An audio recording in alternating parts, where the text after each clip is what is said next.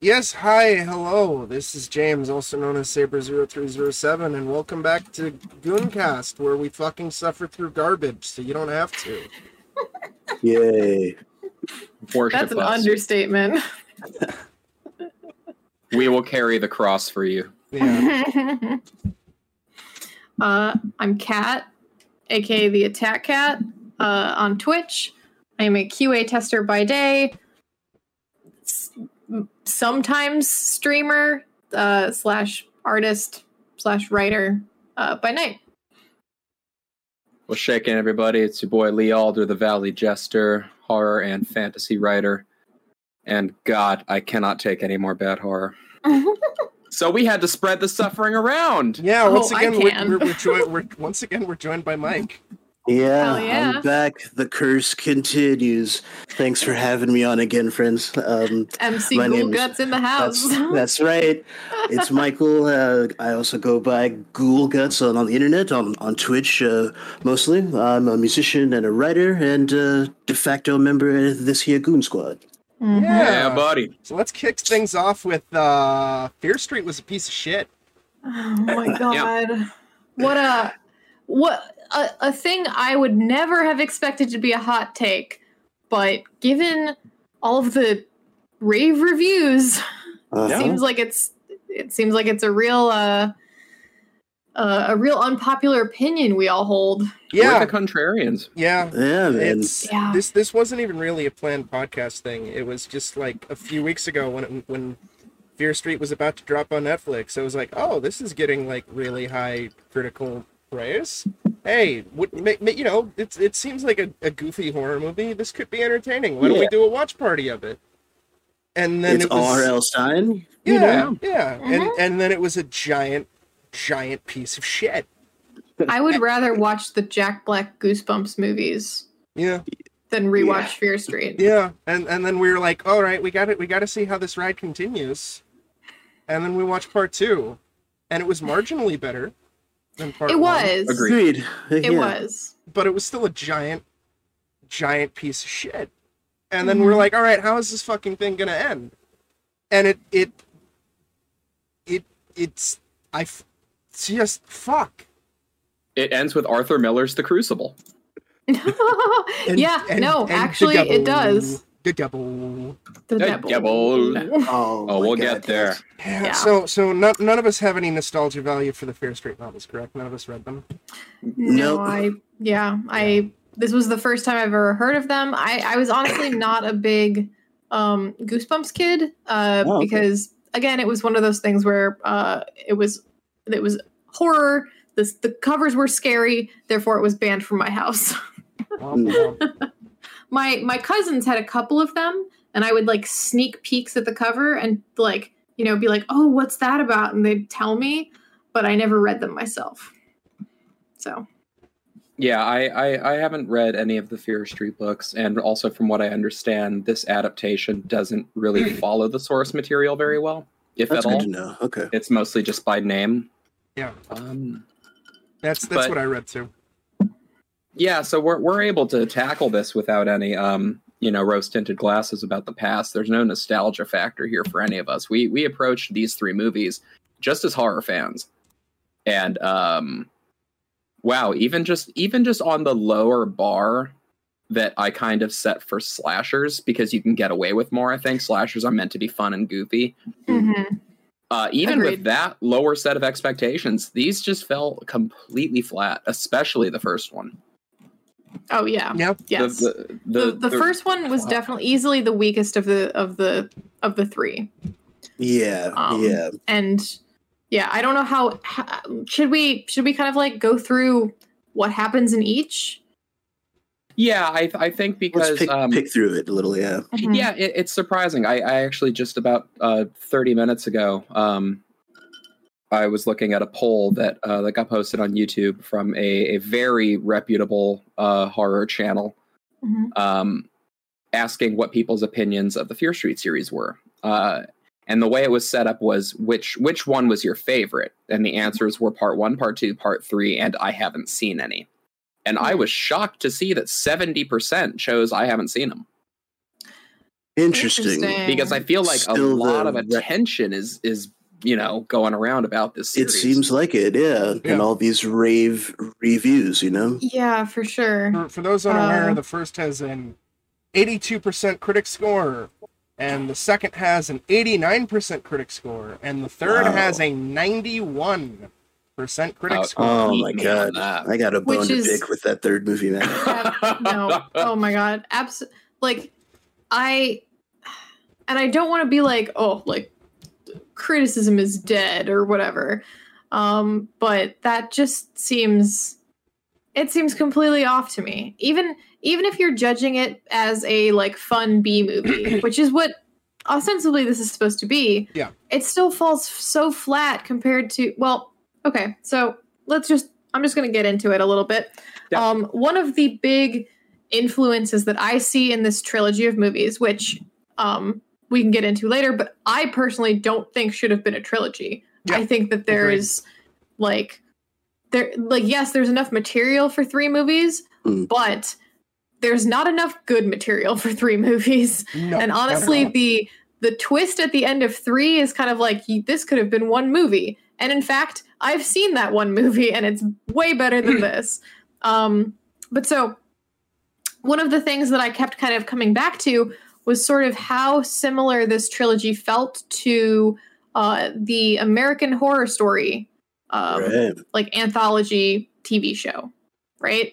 Um, so because first of all, thematically, there are some elements that mirror it. There's, um, you know, the third movie is all all takes place in, uh, you know, like 1666, right? It's like burning witches, which is exactly a like Roanoke is a season of American Horror Story that deals with you know, witchcraft. And also there's another season that that actually has, you know, young witches growing up in a house together. I- The third Coven, season. Coven, yeah. Uh, Yeah, that's right. Yeah, so it was it was Coven Roanoke, and then the first um uh the first movie is all about uh you know like like there's like teens in a mall and it's kind of like the you know typical like it's it's mid 90s but it feels very much like that stranger things aesthetic because Yes. it's very much first of all they took a lot of actors from stranger things so that probably also influenced Mm. it but they've got the they've got the neon they've got the you know like just the general vibe of it is very feels very stranger things as well Yeah, um so clearly that was an influence It's Diet Scream as well too.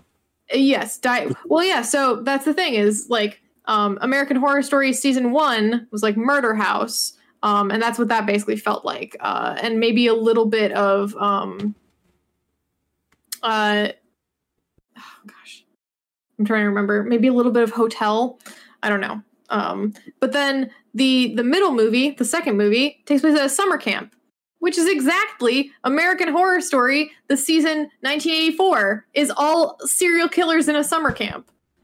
I didn't and- see that one. That's really funny. Yeah, yeah, and I'm, you know, I'm sitting there like I am not I am not a huge fan of American Horror Story. I've watched all of them because there's something very fun about the way that they're like the way they do their thing. I have I have like honestly, I've probably hate watched them more than I've like enjoy watched them. I understand Um, that.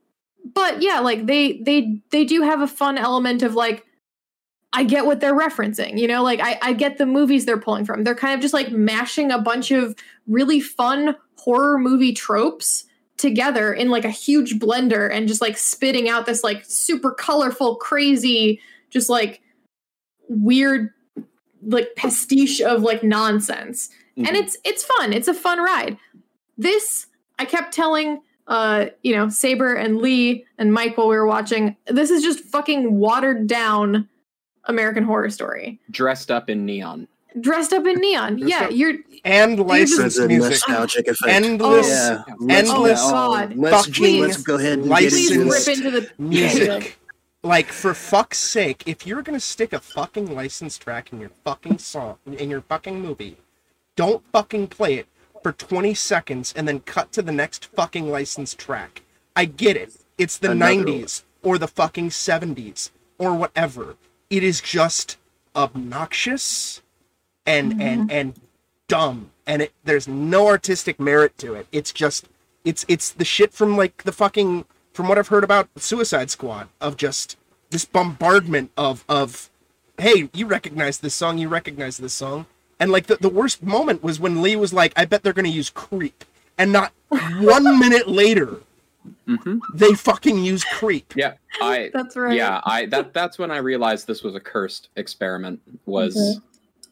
I I should not be able to call a shot like that. I take no pride in being able to do that. Like, oh god, I can smell it coming. Radiohead is right around the corner. I can hear creep coming. And How sad is it that And- you did call it? And they, later. they play it for ten seconds later. and then they, they then they play it for 30 seconds and it's on to the next licensed song music next licensed song because it's just there because 90s and then Well, then according to there- IMDb some of the songs didn't even come out in fucking 1990 fucking four mm. That's And- right. and they were That's right. IMDb 94. has a has a bunch of like inconsistencies, like or anachronisms listed, being like, "Oh, this song is played, but it came out the year after." yeah, Yeah. it- it's not like Inglourious Basterds where Tarantino Mm-hmm. is making an artistic statement by playing a David Bowie song in World War II. Mhm. Th- this is just yeah. 90s. It's Yeah. trying to buy cheap favor from the audience with the power of nostalgia, which exactly. you know we see plenty of times before and i'm glad we have a musician in in this conversation here Mhm. but it it strikes me as they are trying to imitate the success of the soundtrack from guardians of the galaxy i know completely different Yes. franchise Mm, but no, but but, but, that movie also I mean- played Guardians heavily was the- on nostalgia. yeah guardians was the first thing that when it came out it Mhm. it shoved the soundtrack in your face Mhm. aggressively with you know going for the nostalgia pop Mhm. factor of you know the the 70s and 80s and it fucking worked because It was built Gunn into the core narrative. he's Yeah, yeah, It- Yeah, It, was built into the core narrative, and and it, exactly it has like And an emotional weight to it. Like like. Well, in- and in- then since then we've had we've had Suicide Squad and I think the Cruella movie too have been like lambasted for trying that and just failing to see like what actually made the Guardians soundtrack work. yeah, Yeah. like like when when I when I watch Fear Street, and it's just this endless barrage of like licensed music, right? It's just it's just white noise. It's just annoying. When I say like watch Guardians of the Galaxy 2, and they fucking start doing the intro of Fleetwood Mac's The Chain as Chris Pratt is gathering his fucking strength strength to fight the big bad. And you know, he does the whole, you know, you, you shouldn't have killed my mom and crushed my Walkman Yeah. thing. And then it mm-hmm. kicks off into the chorus as the fight starts. That is a powerful emotional moment enhanced by the music. And there's Yeah. none of that in this piece of shit. Nope, None of that. Absolutely there's none no- of They're that. definitely trying really hard though. It- it- when it's not licensed trying to- music, it is generic, dull. Because like you know, like then then you also have the um you know the other other element of it is that this is a horror movie. Yeah. Right. And and you want a horror movie soundtrack to be creepy, and it's just this like with without the licensed music, it's nothing. It flatlines. I don't It's even just- remember the score. Exactly. It's completely Yeah. unmemorable and just yeah. The the only thing we remember about the score is how terrible the licensed songs were And and how and we how they were chosen and how they were utilized. and how we kept wishing for for ancient Amazonian lamentations. naturally Honestly, yes. But yeah, Ooh. it's it's it's bottom of the barrel junk that is is super easily predictable to an extent. Like that Yes. entire that entire thing about C. Berman in part one, and they kept Yeah. making this big deal of not saying her fucking first name, and it's like Mhm. this is gonna be a twist. We're gonna find out that it's it's it's Ziggy because fuck you. We're gonna make Mhm. another David Bowie fucking reference Mhm. or fucking we we crack a joke in part one. Oh, Sheriff Goode, he's clearly the bad guy. And Yeah. Then what do you know? He's the bad guy. And then Yeah. in in part 3, I make a joke. It's like, "All right, what's the worst the stupidest fucking thing that they could do with this villain?" Oh, I know. Let's have the villain say a homophobic slur so we hate him even Yeah. Oh more. God. And then Yep. what happens? Yep. Yep. Like, Yeah. mm. Yeah. It's to me it's uh yeah, it's just it's it's just lousy writing, you know. I- I have Um, no. so I guess let's I let's dig in a little bit to the like plot, like the what happens. Um because I think I think maybe yeah, that's that's super important to get back into because there's not really a setup for like good being the bad guy or anything like that. no, there's not. There- And, I don't and think there's any at all. there- It- and it's yeah, like dumb. J- James making James making that joke was apropos of nothing. like there was no he was barely in the movie. Um the Yeah. the you know the fir- part 1 basically plays like a knockoff Halloween. a, kno- a knockoff, um, a knockoff scream. Yeah, a knockoff Scream. Um It's, but yeah, it just the, you know there's, there's a killer coming after them and you know they're not sure why and it turns out that like oh it's it's because we bled on this witch's bones and Yeah. now she wants to kill us. yeah. Yeah, so the, the, what these, we're- these 300 year old bones that are buried above ground under a pile of fucking leaves. Mm-hmm. yeah what we're yeah what, what the inciting incident for those who haven't seen it it takes place uh in in this quaint little area that Oh, has geez, sort of right. feuding feuding townships there's Mhm. uh sunnyvale and shadyside Yes. and as the names would suggest sunnyvale is a place where everyone is preppy and things are perfect there's zero no to murder. no crime Mhm. um it's it's a perfect ideal little paradise next door is shadyside which is where all the rapscallions come from from the other side of the tracks and Mhm. there's all kinds of school drama that goes on between the two and it's during a prank gone wrong that they uh, that a bunch of kids uncover the sh- the shallow grave of a witch the from 300 hundreds of year old years ago. shallow grave. and by bleeding on her bones have essentially reactivated her curse Mhm. Yeah. uh, which they spend three films establishing our our present day contemporary characters and Mhm. then go back Oh, in I mean, time to Hold on, because yeah. like not not really. They spend the first film doing that, and then for some reason we get a backstory on a minor character that lasts an entire film. Just right, so we yeah. could find out where the hand is buried.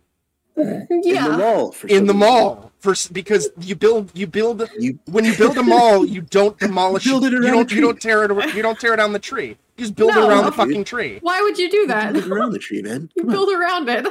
you, you build it around and and nobody in and in the 300 years Mhm. nobody dug at the base of that tree no animals Mhm. dug at the base of that tree and carried off the fucking bones no cops Hey, found it Nobody dug up that shallow grave either. i mean at least that's in the middle of the woods on the side of the road not in the middle of a Yeah. fucking mall that was yeah. it's it's it's it's god damn But- it man but yeah so the um uh from from that inciting incident spawns uh just essentially the curse is that this witch is now coming to hunt down and kill you and and she's specifically coming after this is the, the witch is sarah fear um and she she has your name scratched in a cave somewhere and you are gonna die now that you've bled on her bones Um, Sarah and she's Fear. going yeah Fear do you Street. get it do Get you it, get it? Yeah, do you yeah. get it Wow. do you Which- get it some of the names I feel like I can kind of forgive because that's very like it's a you know it's R.L. Stine. It's a kid's horror book. I'm like I get it. Shadyside Yeah. Sunnyvale. It's cheesy and lame, but that's This kind of the definitely not for kids, though. it, yes, yes, yes. It was not. Um, but so then, yeah, what follows from that is a an incredibly generic like slasher movie. Um, with no body count well, with well, no yeah, lowest we- body count. count we we kind of we kind of mentioned at the time that it reminded us a little bit of the the Chucky remake, the the most recent one, yeah because in that remake there was one creative kill that we were like, okay, that's a Chucky kill, and then everything else was just like really terrible. There was one creative kill in the first Fear Street movie, and it was the um the, what- the bread meat slice Bread slicer. the bread Yeah. slicer. Yes, not, not, thank not- you. not to mention too like they make this big plot point they they they, they go oh she's only after so and so because so and so bled on her bones bones Mhm. she's she's specifically only after so and so it's like okay then why did the killer kill the front desk nurse, Mhm. kill the chick's boyfriend, Mhm. kill the fucking drug orderly dude? Like they weren't Yeah. in the way. They weren't trying to stop him. It's it's like inconsistent horseshit. Those like Yeah. and it, it's it's like those are the only three kills on top of like two thrown in at the very end of the movie and it's like i'm not expecting like a mm-hmm. huge body count for a fucking slasher movie. Like halloween has i think like mm-hmm. six kills the first halloween they're the entirety of the movie and that movie is fine because it has atmosphere and mood. It's Yes. it's directed Because well it and other good things writing. that make a movie good. yeah and and you're invested. Whereas whereas this it's like it's just it's just it's it's just it's just luck.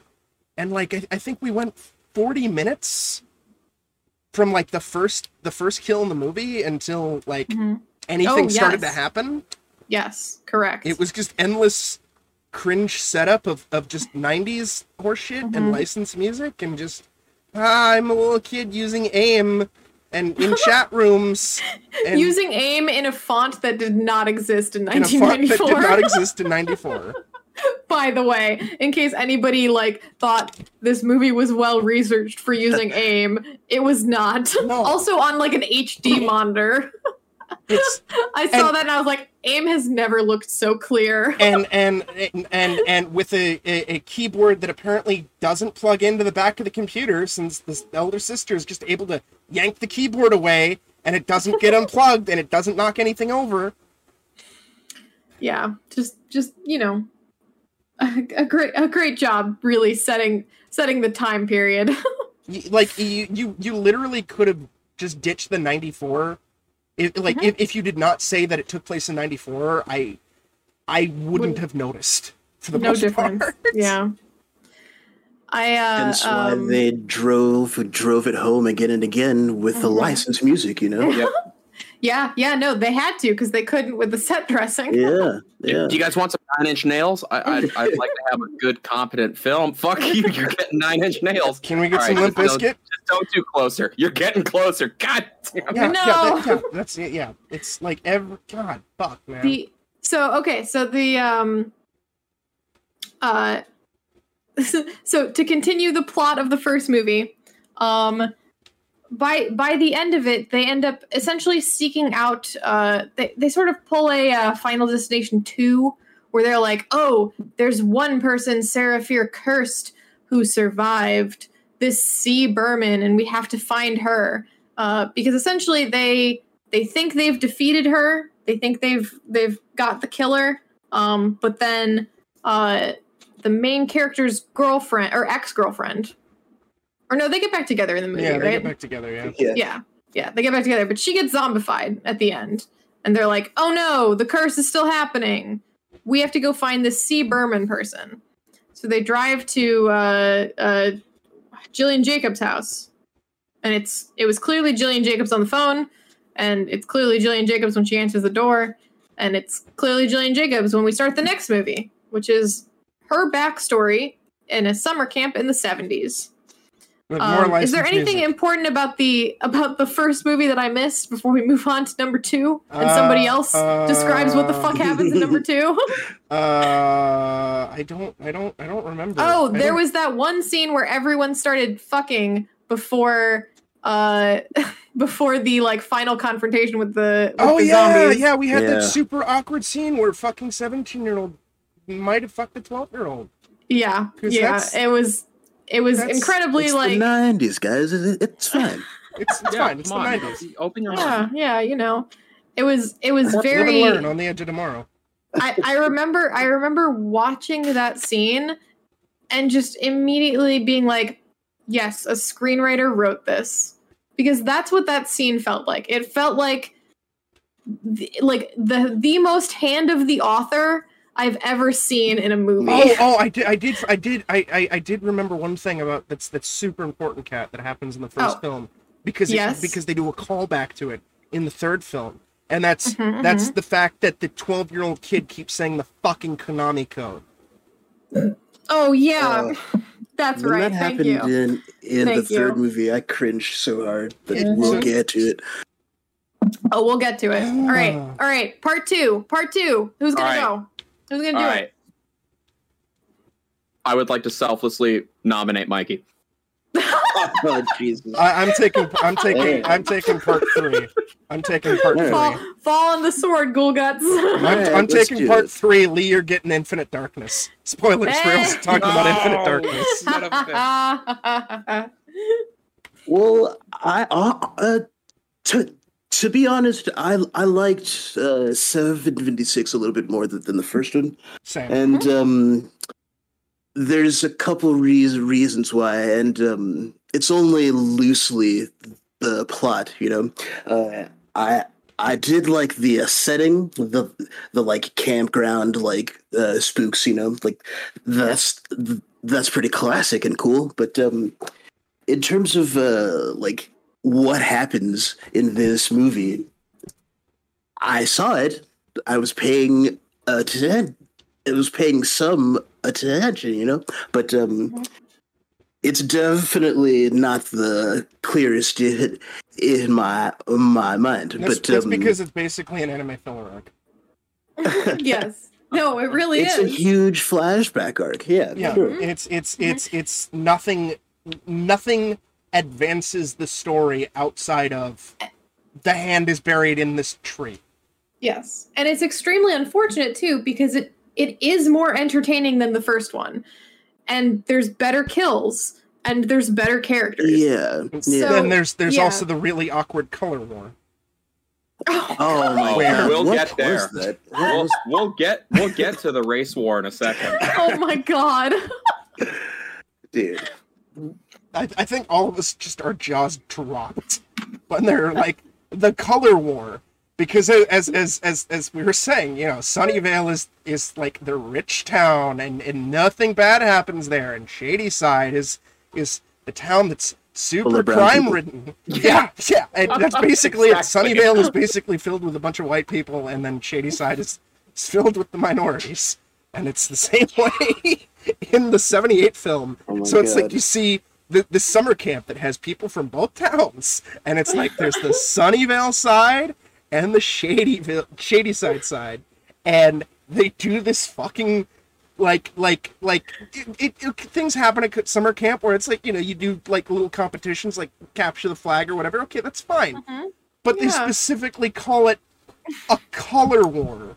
And it's supposed Yeah. to be because one side is wearing blue shirts and the other side is wearing red shirts. Well, and it was and it was like a paintball fight. Yeah, and there was the paintball thing too. But And like, you're just like oh, at the why s- would you call it that? but yeah, why at the same time again, it's like, what the fuck? Why? It's extremely Yeah. tone deaf.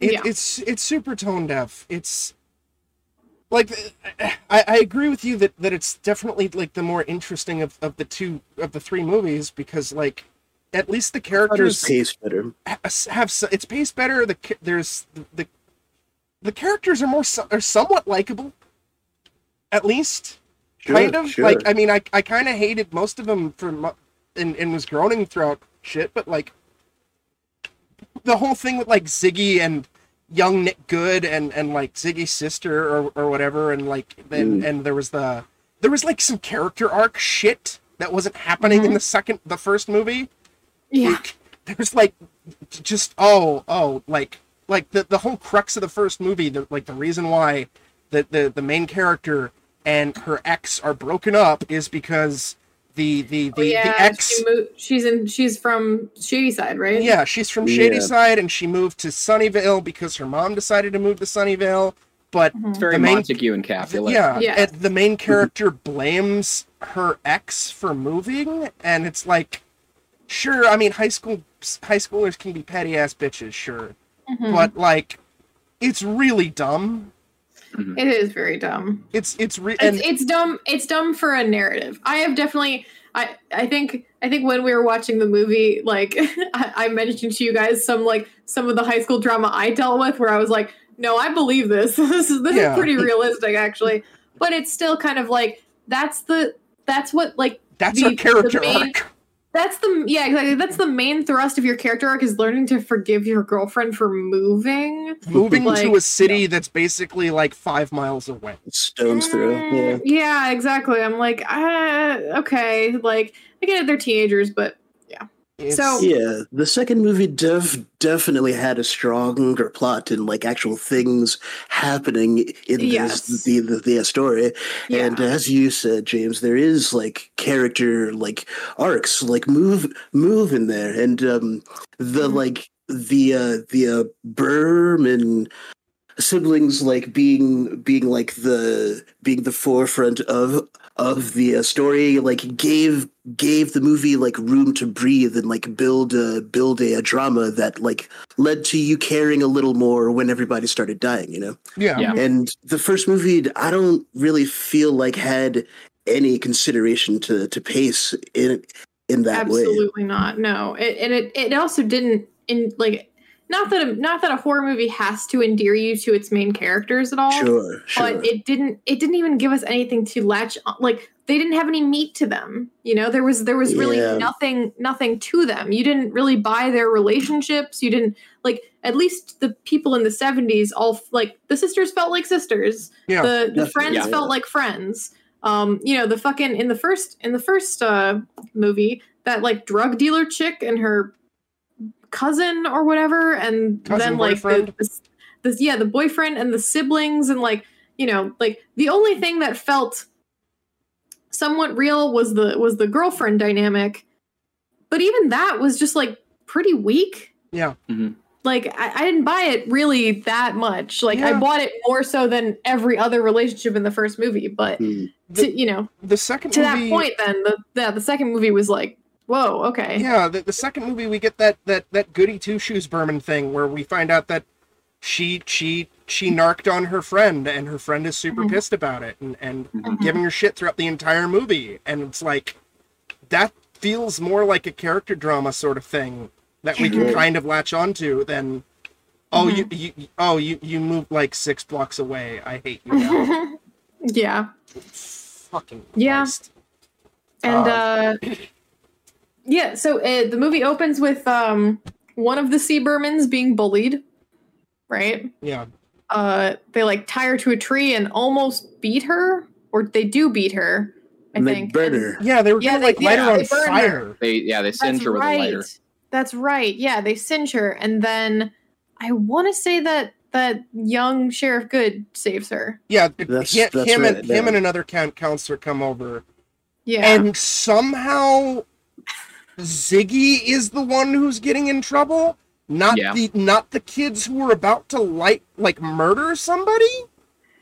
yeah, yeah. It's just weird. Like, there's there's very much a mob rules sort of thing going on with the camp. It feels mm-hmm. kind of like you know its own little lawless society forming, Yeah. all the like Lord of the Flies. yeah, because there's no fucking adults anywhere. Yeah, Yeah. where where Oh, is yeah. everyone's Clowns parents? are running the circus. Yeah, that is the other thing. Fear Street one and two, no adult characters whatsoever, except Fear Street one had the sheriff for like a split Three second. scenes. Hmm. yeah like three scenes other than that nobody has nobody has mom and mom and dad aren't there there's like a Everybody's post-it latchkey note kid. on a yeah yeah no No, no, like, no, no don't- parents Don't forget, no, there is one parent. you're right There's, the mom There's one. Oh yeah, the it's bigoted homophobe. mom. Yeah, it's the the homophobic, homophobic mom. mom, that's right Yeah, so you're only Mm. allowed to have one grown-up character, but Mhm. they they have to be bigoted towards Yes. other characters. Yeah, and i will say that's a point in the third movie's favor because at the very least the third movie there are a ton of adults it, it feels Hmm. like they were trying to basically do like let's do Stephen King's It because that had a movie about kids, but we also saw their parents yeah multiple times. yeah like it was very it was very clear in that movie that like the you know like the, there's a magical element of childhood where yeah like you escape from kind of like your parents make telling you what to do and you get like brief moments of freedom in the wild right and that's that's really what like a lot of it follows Hmm. right but like Mhm.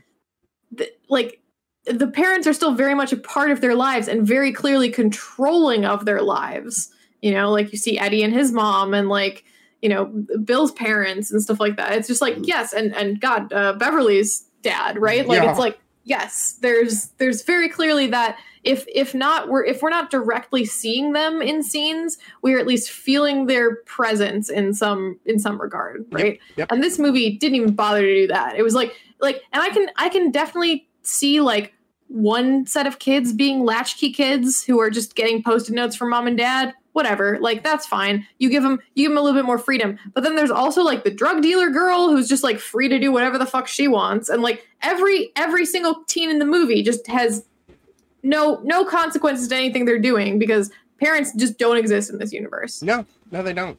It's it's And it but it fits more with the summer camp aesthetic because that is kind of, you know, the the monkeys are running the circus, like Lee said. yeah, yeah. I mean, you'd still the, expect cl- there to the be clowns are running the circus. yeah. Yeah, clowns running the Y- circus. You'd Yeah. still you'd still expect there to be more than just the nurse as an adult at a fucking summer camp where you're sending all your goddamn kids. Oh my god, the nurse! I forgot about her. the nurse, the nurse is the one who has like the book Yeah, that talks about the the devil. it, it has the treasure map to the devil. The devil. yeah. Yeah, so big surprise.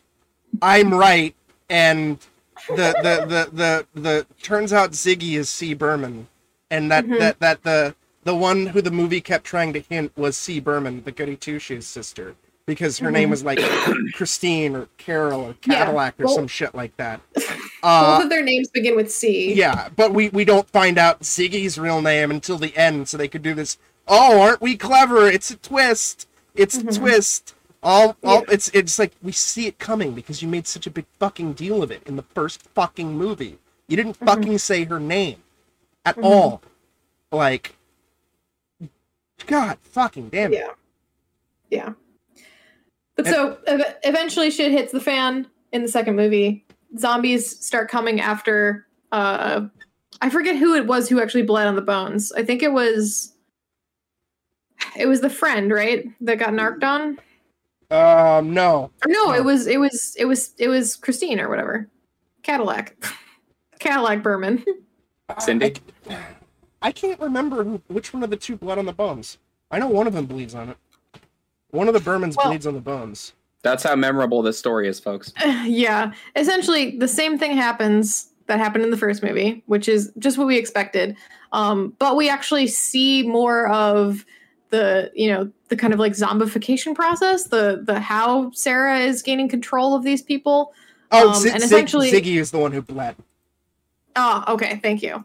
Um, and essentially, it's she's she's she takes over other characters. So she takes over like two of the counselors, two of the boys, and they just start murdering basically.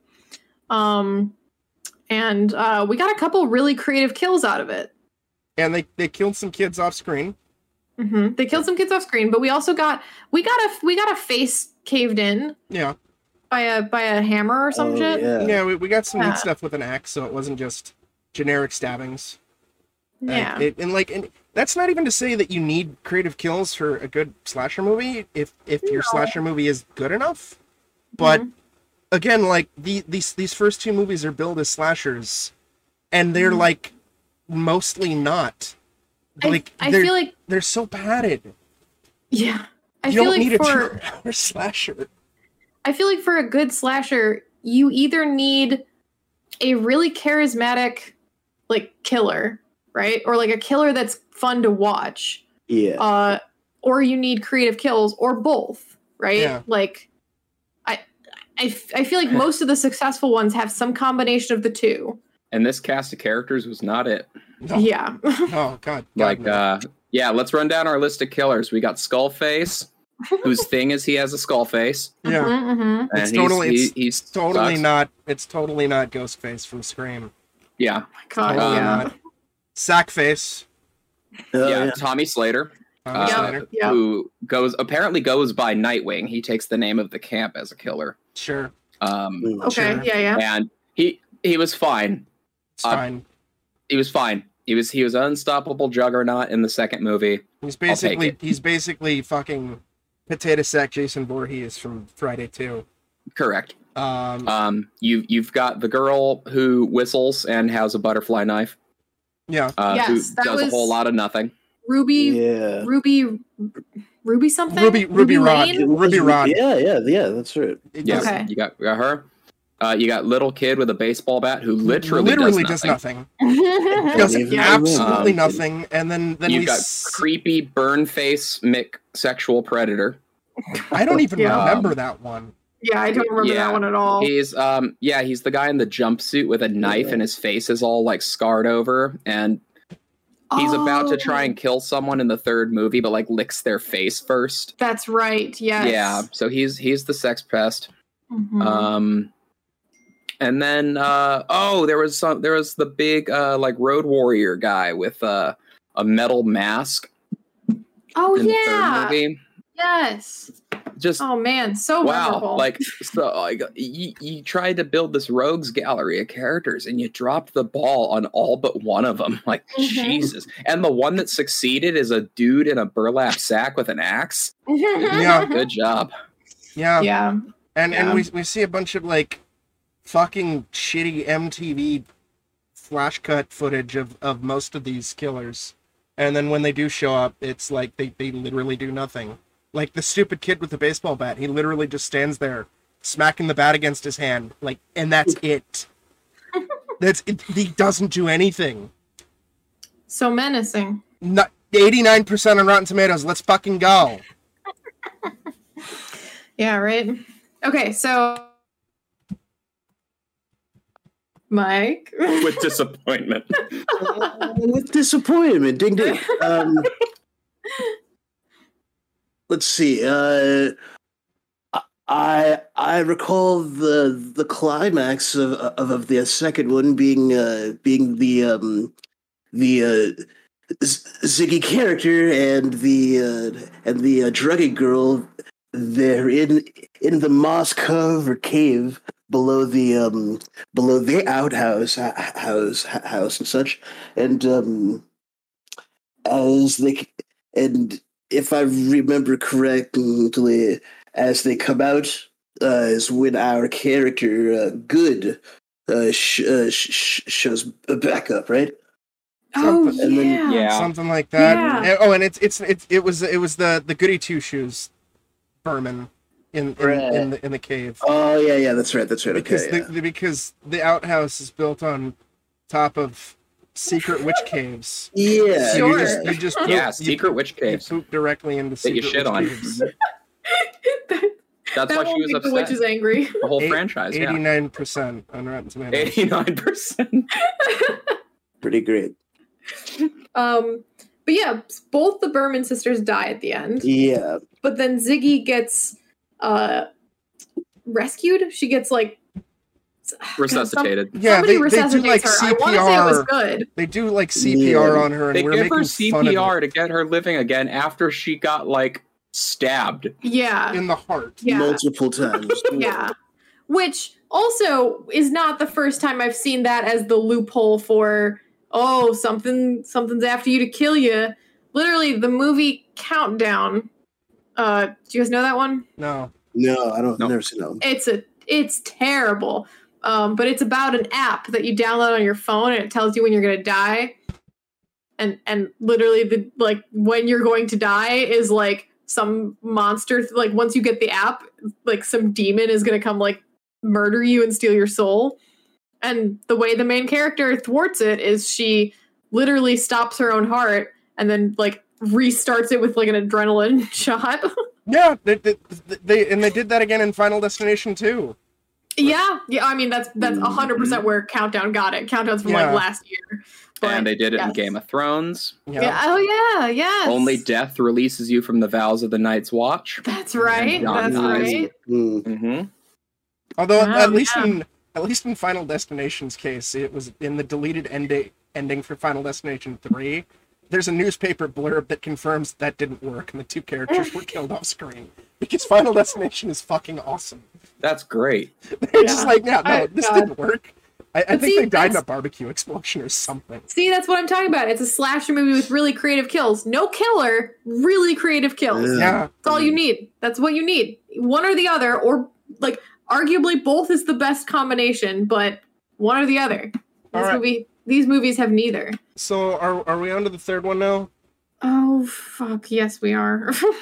Yeah. uh, yeah so that that brings us to the uh, exploits of the third film the adventures of Yeah. john proctor and abigail williams yeah, it's uh, it's it's it's Diet Crucible slash Diet the Witch, slash oh um The gosh. village. Okay, The wait, Village. yeah, no, let's let's The talk about the witch. Let's Yeah. talk about the witch because It's it's the, it's the elephant in the room. Yeah, yeah, because very like I think very clearly. So, okay, so first of all, we have to also say the um kind of Mike mentioned this at the at the top of the podcast, but just to circle back to it, um the characters who are playing the characters in 1994 or the the actors who are playing the characters in 1994 also play the characters in 1666. Yeah. Um and it's done in like a sort of like like a like a illusion esque kind of thing. Like you see a shot of uh, Sarah Fier looking into a water bucket. You see her reflection is some like yeah some random some chick. white Protestant chick. Um, but the the actual person, the actual actor, is the the main character from the rest of the trilogy, or from the 1st Mhm. movie of the trilogy, right? Um, and so uh, from there it proceeds, and uh, you know, I'm not, I, I don't want to hate on these kids as actors I because do. they are young. No, fuck them. Uh, well, you know, they're they're they're young and they're definitely being given a um like a pretty substantial It's a weight to to carry. do. Yeah. yeah. And I like Sadie Sink. Ziggy. I loved her in Stranger Things. I like her oh, in this series. yes. Yeah, she's yes. fine. She's great. She's great. I I also didn't necessarily hate the acting of the main character, but they decided to make all of the characters attempt a sort of like, you know, 1600s like, you know, like North American North American. Protestant Not settler. Protestant. Yeah. Protestant They- they- accent. They tried they they essentially tried to imitate the accents that you hear in the witch which supposedly is very is a very well researched very like historically accurate accent style you know like following from the you know, people who are descended from those people and that kind of like regional accent how that would have evolved from like the middle english times kind of thing Yeah. um but like the again it comes across as a high school production of the witch where yeah like honestly it would have been better if everyone just spoke in their normal speaking voice just speak speak the highfalutin words It's- without attempting an accent Yeah, it's some yeah. She of sound- the worst fucking accents. It, it I have genuinely heard is, in a and she sounds so uncomfortable speaking like that. She sounds like she's trying to like gargle while while reading her lines, and I'm like, just let the girl read her lines and act. You know, like don't. you cannot hide. We know you made a compact with the devil. yeah, yeah. It's it's And every every yeah, Yeah. every time she says the devil, it sounds like the devil. Yeah, it's And- unfortunate. Yeah. And I mean, I should say too that like, you know, The Witch also had child actors who absolutely fucking slayed, right? Killed so that shit. Yeah. so, you know, like that there is a um yeah, there's there's definitely something to be said for uh I mean, I know Anya Taylor Joy obviously is astounding. And then the the actor who played her younger brother um just does a fantastic job including the accent work. So it's Yeah. just kind of you know like it can be done sure but you kind of got to understand the chops of your actors and kind of give them what they what they can handle. All right, so the plot of 1666 is Sarah Fier is a fucking teenager in Union because this is before Shadyside and Sunnyvale were two separate towns, and it's called Union. Do you get it? Do you get it? Do you get I don't it? get it. I Um, don't get it.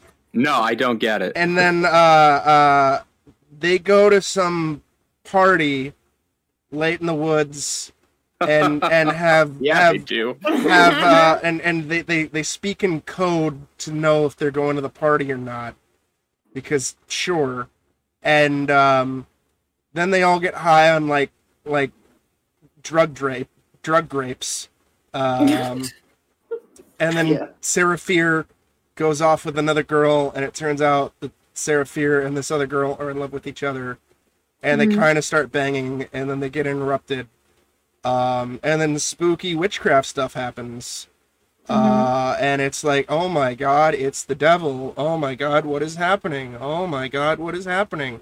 And you know, it's Die at the Crucible where people start making accusations. And I, I will give the movie one thing where is there's that one effective scene where they're all barric where where the pastor took all the kids into the chapel Yes. and and The, past, and the pastor it. has been like infected with something. That that's Yeah. the that's the um the Sarah Fier's girlfriend's dad. yeah yeah, Yeah. he woke he woke up with a bad case of the devil. yes. Yeah. and and and uh the the descendant of sheriff Goode goes inside and we find that all the kids are dead and they have their eyes guide, eyes gouged out and the pastor has his eyes gouged out and then they immediately associate it with the party and this one dude who was trying to be like a sex pervert to Mhm. Sarah Fier's girlfriend um blames her because be, be, because you know he got rejected and Mhm. then they're like oh yeah she's clearly a witch even though like all the other kids are like no this is a load of shit it's like Wait, uh, hold on, James. I don't think it was the. Sh- I don't think it was the old timey Sheriff Goode. I think it was somebody else because Sheriff Goode lives out in the woods. yeah but he, right? he was in town at the time because Oh, okay. yeah he lives out in the woods but he was in town at the time i'm Yeah, pretty we sure it should no, we should we should extra mention that the the oh yeah old timey OG OG Goode lives out in the woods. because he wants to make new land or farm Yeah, on yeah. unlivable land or some shit He's Yeah. yeah. he's trying to farm unfarmable land that he's just like, no, I I moved all the way out here. I'm not gonna just like turn tail and go back to town and give up. Yeah. I'm committed at this point. I'm I'd look like it. I'd be silly. yeah Mhm. They'd all laugh at me. Oh, and, and I almost forgot. Earlier in the movie, there's like this old lady that Sarah Fier stumbles across who lives in town who has a book on the devil. No, no, Um, it's the it's the lady where they go get the the berries, the or Oh, the drug from. berries. Yeah. Yes, yes, yes. Drug berries from Drug yeah. berries, yes. The, yeah, uh, they- she's they- the witch. yeah. Um, She's the witch, but also not the witch because oh, yeah, this movie's yeah. dumb. Yep. Well, not the witch quote, but Yeah. yeah. And then, Yeah. um, let's see. And then, then Sarah Fier tries to escape with her girlfriend, and her girlfriend gets caught. And Sarah Fier is like, if they want witchcraft, I'll give them witchcraft. And she decides to sneak into the old lady's house and steal the book so she can like do witchcraft. And she finds the Break book up is a deal missing. with the devil. Yeah, she finds the book missing and the old lady dead, and then she, like, OG Sheriff Goode stumbles across her, and they go into the secret tunnel, and it turns out OG OG Sheriff Goode is the witch, Mhm. and he used the book to curse somebody in town to get his land to be like farmable and shit, and he's like, "Yo, you know, join me," and Sarah Fier's like, "No, no, fam," and then they get into a little scuffle, and Mhm. um, somehow he manages to chop off her hand. With No, he, stupid like, knife. thing. Partially, he partially Oh, cuts right, it, and yeah, then, and then he she rips it. the rest of it off. Right, Yeah, right, Pretty right. brutal. And Jesus um, Christ. And and we were joking. We were like, "See, 127 hours, guy. It's that easy." yeah. And then then she goes Oh, back to the town, uh, and then he appears and he's like, "I caught the witch," and they're gonna like hang her and and her girlfriend, and she makes an impassioned plea about how her girlfriend's innocent, and they just arbitrarily decide to let her girlfriend live because that's totally how the witch trials worked.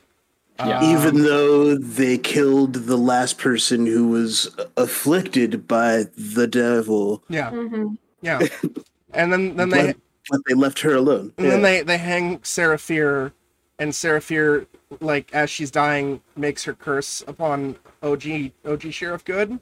So it turns out Sarah Fier is the witch, but also not the witch, because Yep. it doesn't make any sense because she has no powers in witchcraft. She has nothing.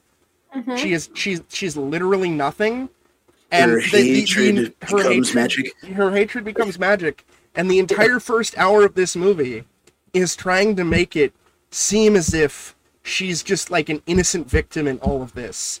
And it's Mhm. like, no, because if you bleed on her bones, Yeah, she it- comes and kills you. she comes and kills you. No, Like, that's and You're telling you're telling me that so, okay, so yeah.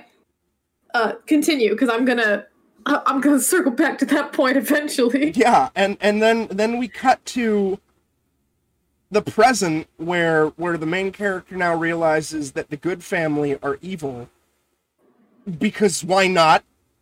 It they're now like a family of witches. Yeah, that's the thing. It was. I don't think it was clear how she was seeing this flashback.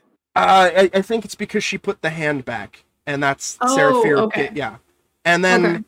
conveniently Nick Goode shows up as they're putting the hand back, and without even knowing that what they've experienced, he all of a sudden starts acting creepy and evil Yeah, out of nowhere because And- magic. because magic. And then they go and reunite with C. Berman and tell her, yeah, that dude you kind of liked at summer camp is evil. Because why not? And it turns out his whole family is evil.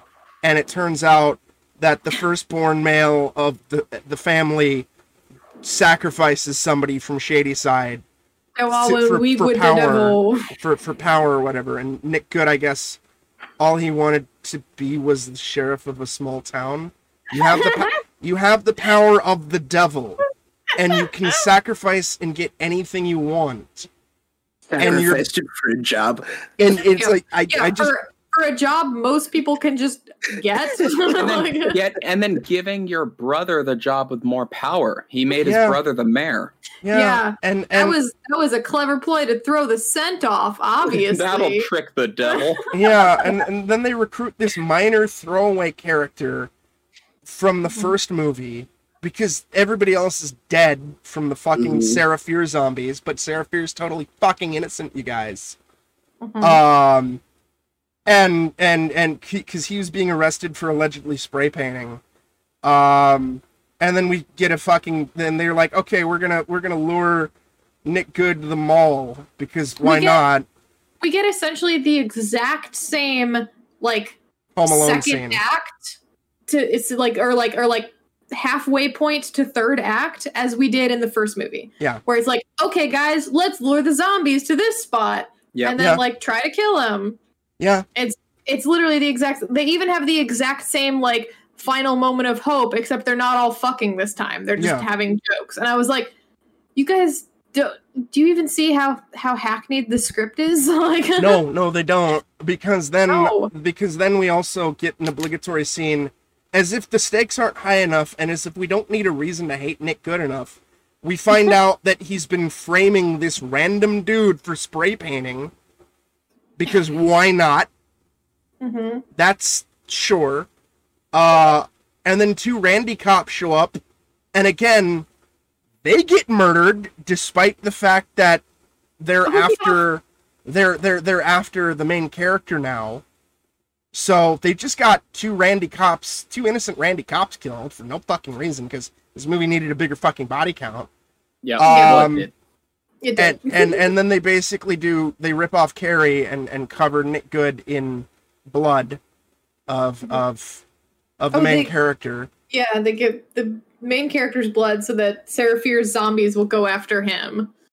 Yeah, and then um, yeah, the the the zombies get like just are basically pathetic and do nothing of value except for mildly harass the supporting cast, and the main mm-hmm. character goes down into the basement of the mall, which also conveniently leads to the witch tunnels. Mm-hmm. And and gets into a fight with her zombie girlfriend, but then knocks her out with a rock.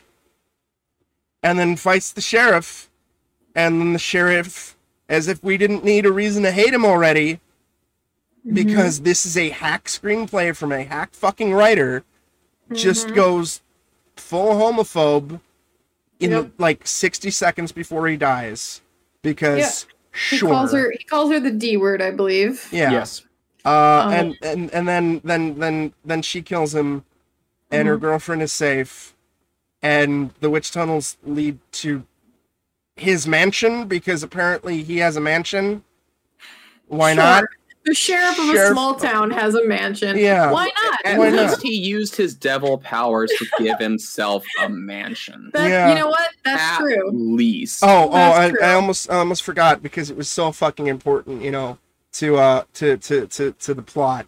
You know, the younger brother and the main character goes like, "Recite the Konami code; it'll make you feel better."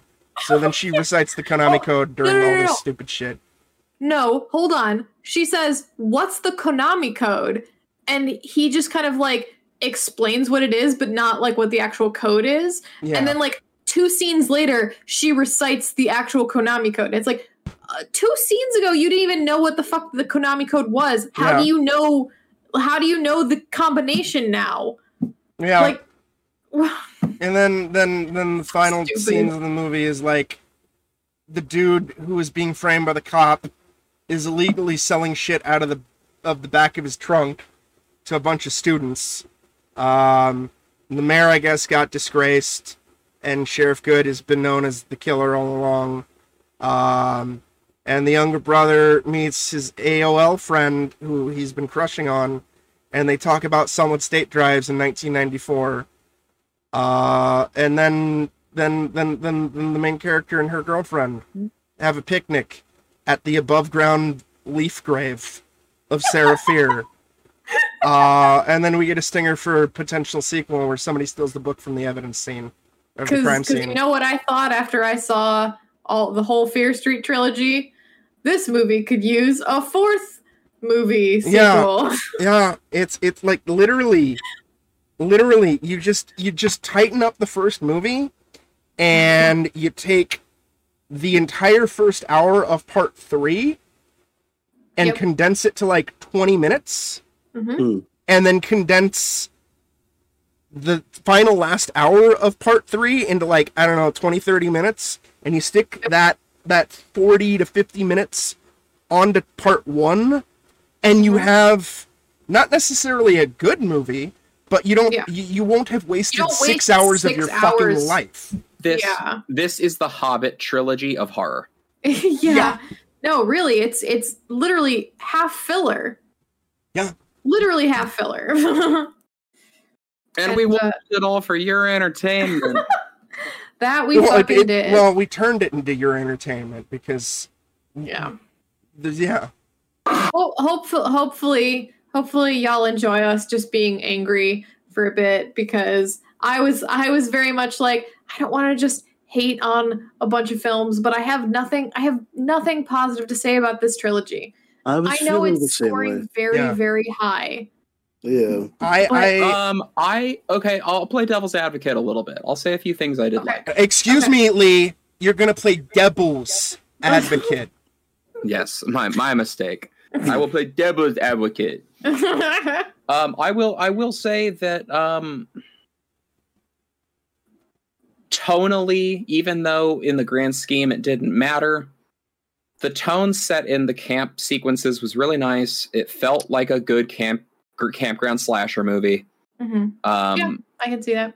When there were kills and they were on camera, very very nice effects. Yes. Um, Okay, it's and- very refreshing to see like a character get hit with an axe, and a good effect of the axe like going into and out of their body, and Mhm. a good looking gash. Or like a, a head busting open, brain Yeah. splattering out. That was, I was like, oh shit, that's pretty good. Um, the Um, movie didn't pull any. The movies rather didn't pull many punches Mhm. when it came to um. Well, this thing's taking place in a campground full of kids. Fuck it, time to kill these kids. Mhm. Well, yeah, okay, so that that does bring me to I think the the one good thing I will say about it is I I do like you know, I'm I'm a big fan of The Witch. I like period horror, like period type dramas.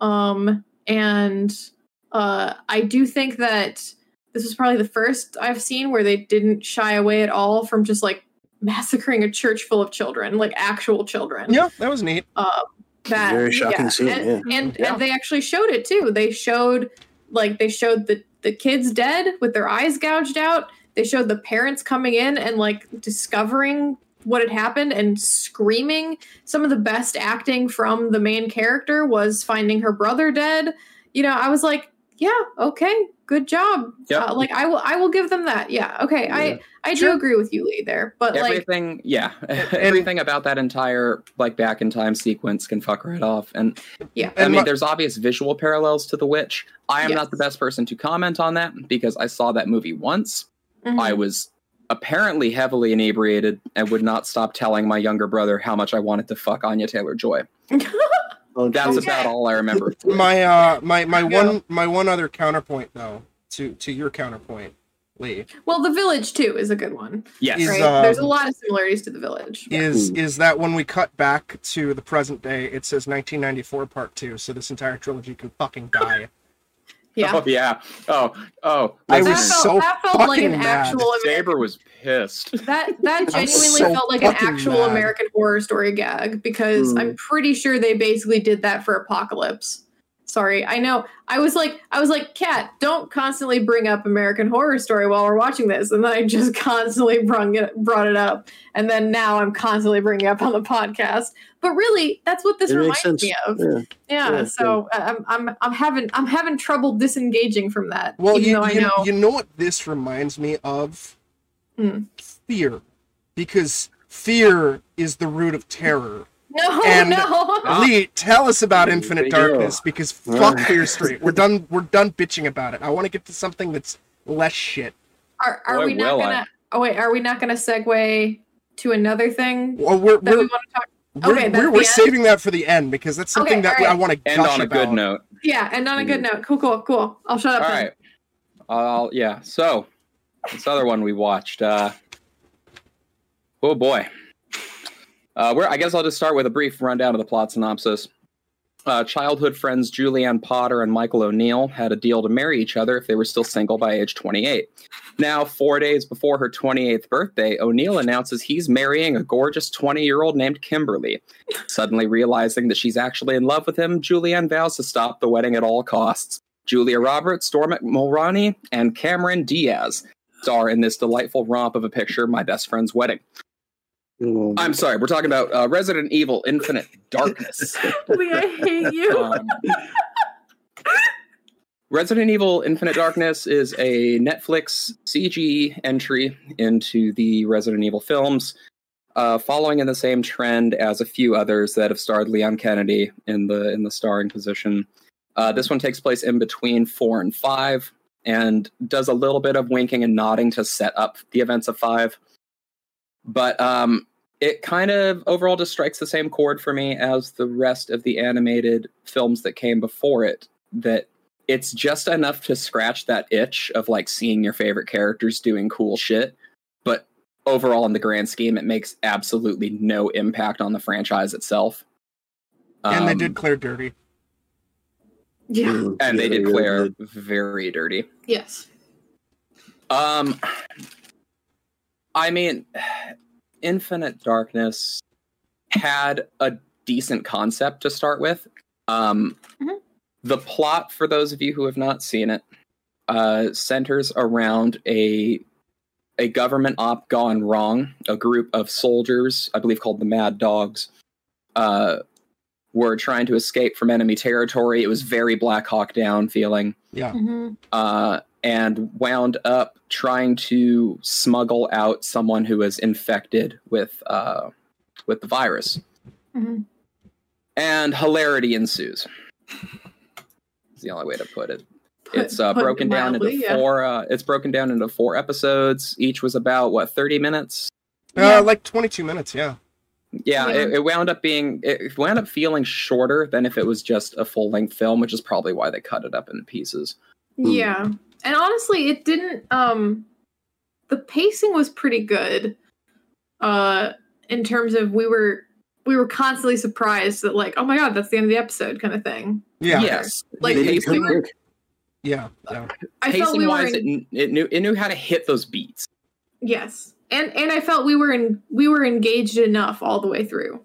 Even if yeah there was there was never a moment when an episode ended that we were all like uh or like are we doing the next one Yes. Like, yeah, it it was, was- it clips along for sure. yeah um so the the story takes us through uh, a little bit of like west wing political stuff in the white house uh, to a very engaging sequence on a submarine where we get a little bit of RE4 ish uh, action sequence, hmm um, and then into the meat and potatoes of the uh, story, which is uh, the shadow politics going on behind the scenes of the government and uh, some some corrupt politicians and the last surviving member of this gang of uh, of soldiers who is is harboring the infection within himself. Um, I mean, I don't really know what to what to say about it other than it feels like somebody gave money to a fan fiction Yeah. Yeah. and got it produced. Uh, and then Capcom is happy to remind us that this is completely canon. Just like, thanks. Because the like I was I was telling Kat this last night. Literally like 99.9% of of this franchise is canon. The only Yeah. game that I know of that is non-canon is fucking Resident Evil Gaiden. Oh my That's god. it. The Game Boy Boat one? Yeah, Game Boy Boat one. That's the only non-canon game as far as I'm aware. Survivor, canon. Dead Aim, canon. Umbrella Corps, probably. I, I think, no, I think I actually read Umbrella Corps was fucking canon. Uh, Operation Raccoon City has a non canon ending for sure, but like, Yeah. uh, Hmm. yeah, Damn. it's, it's like the three movies are canon, this show is canon. I mean, I, I, I, I would not be surprised if it wasn't for the fact that Paul Anderson like took shit so far off the rails if Capcom would have incorporated his series as canon. Jeez. It's it's it's weird. It's wild. There's something about these movies, these CG films. I've I've only seen uh, Damnation and uh, this uh, new new series, Mhm. but um, yeah. as far as the Resident Evil movies and uh, the like extended u- universe, or I guess I, I can't even say that because as Saber ju- just said, it's all canon. But um, there's something about it. It's just it, it's just never it's never gotten my uh, attention. It's never really gripped gripped me, and unfortunately, this series was was in in that boat. It was fun, and it was especially fun to watch it with you guys. But if I had seen it alone, I doubt that I would have finished it, which is kind of It's kind of sad. Yeah. I, I Yeah, just for I, ju- sure. I just want to know who blew up that house. Yeah, right? The There was like an earthquake, and then it was like, oh, the house exploded. And we were like, what? Wait, what? And they Yeah. never went back to it. Yeah, it there's there's a lot of continuity errors in this thing, A- or- Uh, and a lot of unexplained shit. and a Yeah. very underwhelming antagonist. Oh, yes. Who falls into Yeah, acid James and I- twice? It's terrible. James and I had been had been talking a little bit on that su- on that subject before we started the podcast, Mhm. and yeah, essentially our our conclusion was just that um, it kind of just comes down to the fact that like Resident Evil as a video game series um, is very much kind of um, I, I I wouldn't say the stories are bad or the writing is bad, but it's definitely not the only thing keeping you around, right? Yeah. Mhm. whereas a film kind of does have to live or die based on the quality of its of its of its writing um and i feel like just the the extended universe of the cgi movies and certainly the live action movies just really doesn't like hold up like doesn't live up to snuff Yeah. you know where it's just it's just kind of oh yeah uh you know like this this is a fun romp i think there were there were some moments that we definitely called out as being clever visually for sure um Yeah. i remember that first that first episode had a moment where um uh when the soldiers like started turning to zombies Yeah, That that was was like- that was really cool. Yeah, that was a really really like interesting shot. But yeah, ultimately it it ends with just another like m- musclehead nemesis type villain who Yeah. could talk and was just railing on and on about fear. Fear is I the will root make of people- terror. Yeah, I will make people feel fear and you're like okay. And then, and then Claire does nothing for four episodes. Oh, for yeah. tied to a. Man. she she was in she was in a room with a uh, a crazy board. You know the like where she's got all the stuff pinned up with like red uh, red string tying everything together. Mhm. She's got a crazy conspiracy board. Yeah. Then she goes to a haunted house for like 10 minutes. And then she comes back to her crazy board. And then she goes to the villain's lair and gets kidnapped.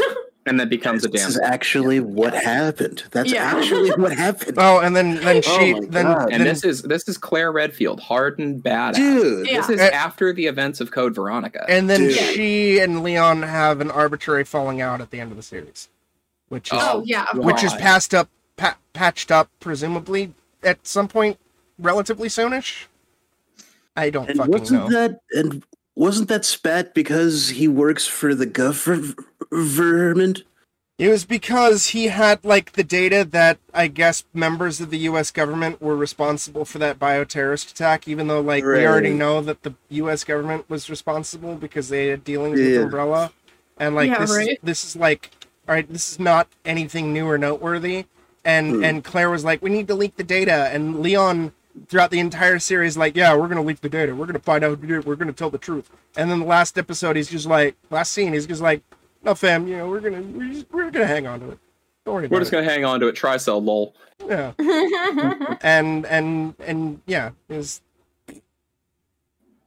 is is bad. Is is silly, but it's better than Fear Street. yeah. Is is- yeah. That's Yeah. that's what's Well- fucking shocking is that this thing, this series is better than Fear Street, and I don't I don't even have much to say about Infinite Darkness. Yeah, Yeah. It is straight same. up like, are you a fan of the franchise? Eh, it's less than two hours. Just go for it. Yeah. Like, oh, you're not a fan of the franchise? You can miss it. yep. And that's better than Fear Street. I, I'd say, Yeah. oh, you're not a fan of the franchise? Well, it's less than two hours. If you have, if you're bored, why not? There's worse things you can watch, like Fear Yeah. Street. like Fear Street. Yeah. It didn't waste six hours of my freaking time. Yeah, it, it it got it was over and done with in like a little under two hours. Yep. Yes, like And there were some there were some fun sequences. I think the the rats on the boat or on the submarine rather were was- excellent. Yeah, that was good. Um, Uh, the the A zombie little too sequence in the heavy-handed White with the- House sucked. Yeah, it was a little too heavy handed with the um with the politics, trying to like make comments about our modern day society. Yeah. um, yeah. all of the uh, like U.S. versus China fear right now. hmm Um, Yeah, You know, a little heavy-handed for what it was. You know, for, for, it's a fucking Resident Evil movie. Like, you know, chill a little bit. Like, Yeah. let's have some fun. But you can chill out. Like, I'm I'm all for the social commentary about like the power of pharmaceutical giants. Yeah. which has always been a massive backdrop of Resident Evil. Yeah. Mm. Um, and then like the little stinger of Tricell at the end to set up Wesker and Excella and Five. Awesome, you know, good little Mhm. setup. But yeah, it needed to be a little less political, a little more scary, but Yep. overall, much less offensive than the six-hour abomination that we just talked about. yeah. Yeah. So uh, should should should we now move over to the third thing, which which which which yeah. is something that uh was So yeah Yeah. Okay. So to to tie this in, um, I uh, when we were watching the the third Fear Street, and I don't remember who said this. it's late. Um, yeah. Okay. So it was Lee. Lee had made a guess um, at the at the very tail end of um, the back in time part of the 1666 part of um, Fear Street Part Three, where um, Lee had kind of made an offhanded comment of, "Oh, maybe the them hanging her as a witch is what like turned her into a witch, or Mm. what Mm. you know, like like what what what gave her the power to do all of this like evil shit." Mm-hmm. and immediately I thought of this next movie. So so Hell yeah. spoilers spoilers. We won't say the name yet. If you don't, you know, like like if if you don't know what I'm talking about now, uh, that I've said that, um, yeah, like I guess I guess we should we should definitely have a spoiler warning on this episode. Um, but it immediately made me think of the autopsy of Jane Doe.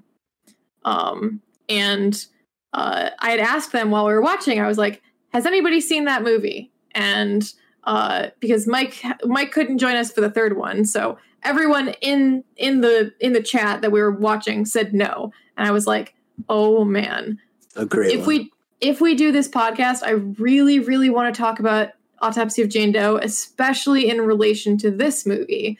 So I was like, "Hey guys, you want to watch this movie with me?" um, Yeah, and so, so- we did. Yeah. So be, be, And before we Christmas. before we continue, as as Mhm. Kat was saying, uh, if you haven't seen this movie, I, I think it's safe to say we all recommend it. So Yes. like, pause this fucking podcast and and go watch it.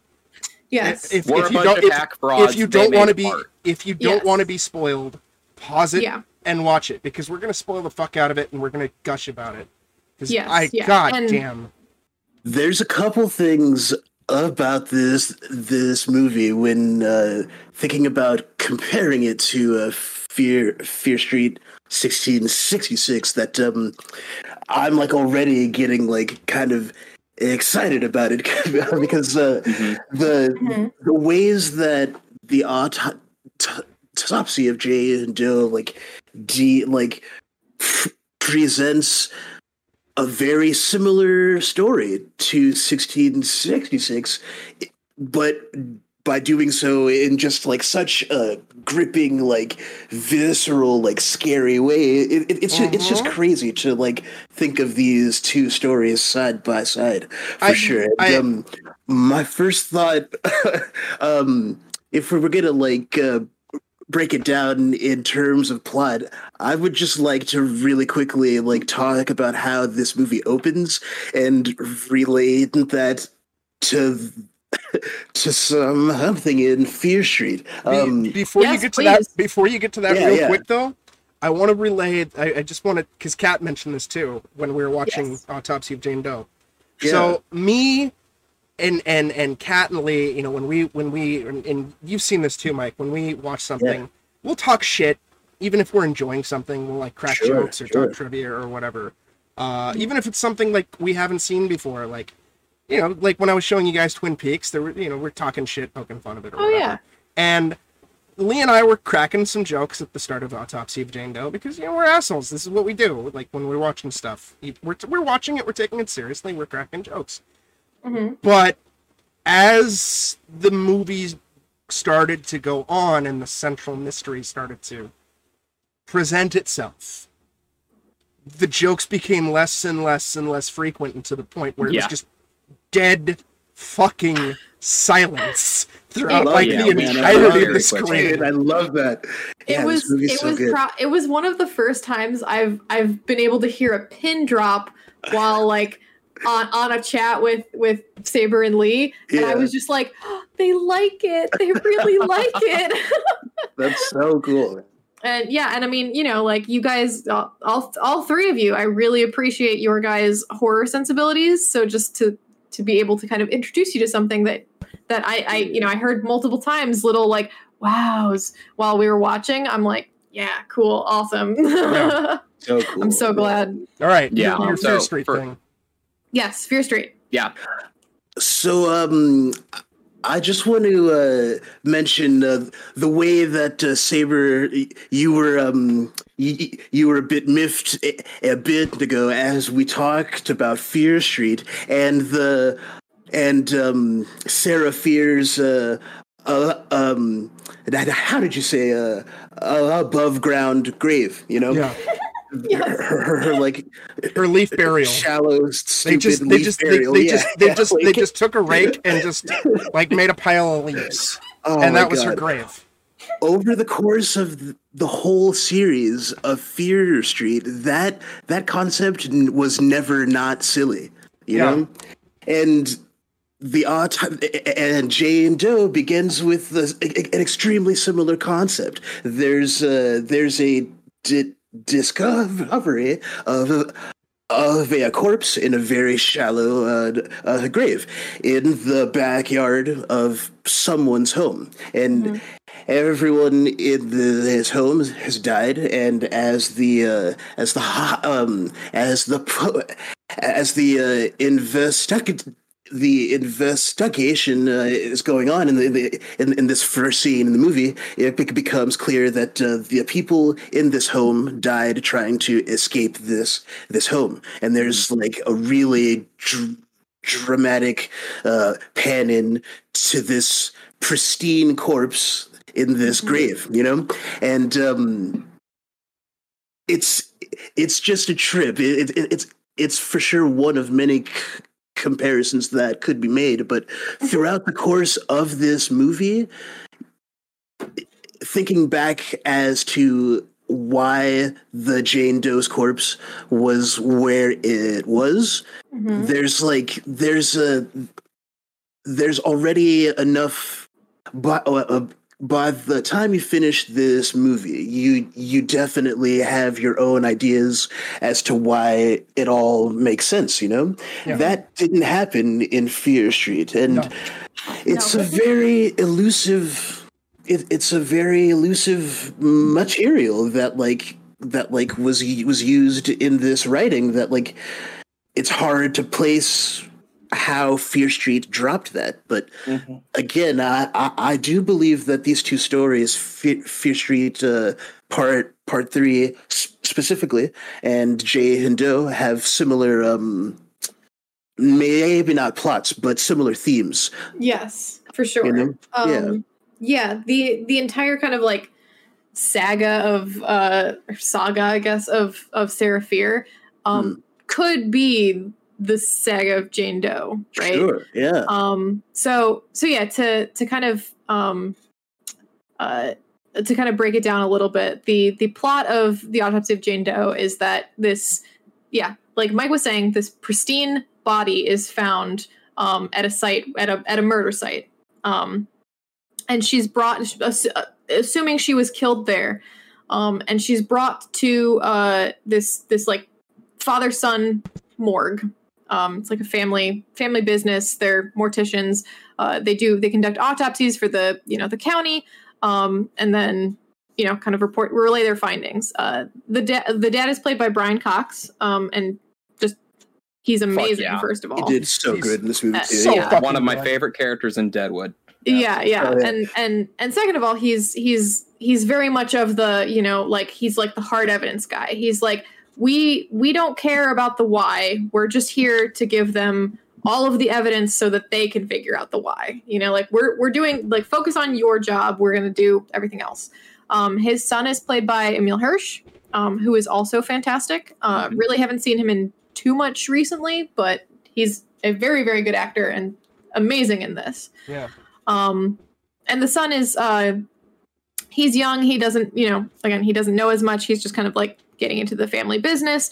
Uh he's got a girlfriend and he's gonna you know go out with her for the night but they're just taking care of like one last one last body uh before they you know head out. Uh the girlfriend does end up coming down.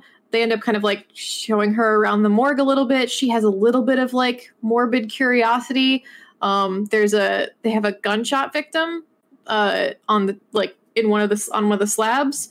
Um and she sort of gets tempted to look at his face uh, which is covered by a by a sheet and you can kind of tell that it's there there is basically no face under there um but she ends up getting like a little a little jump scare with the bells on their toes that the dad explains is like an old mortuary trick to make sure people are actually dead and not just comatose or sleeping Hmm. um and uh yeah it's like a fantastic little setup for many more things that happen later in the movie.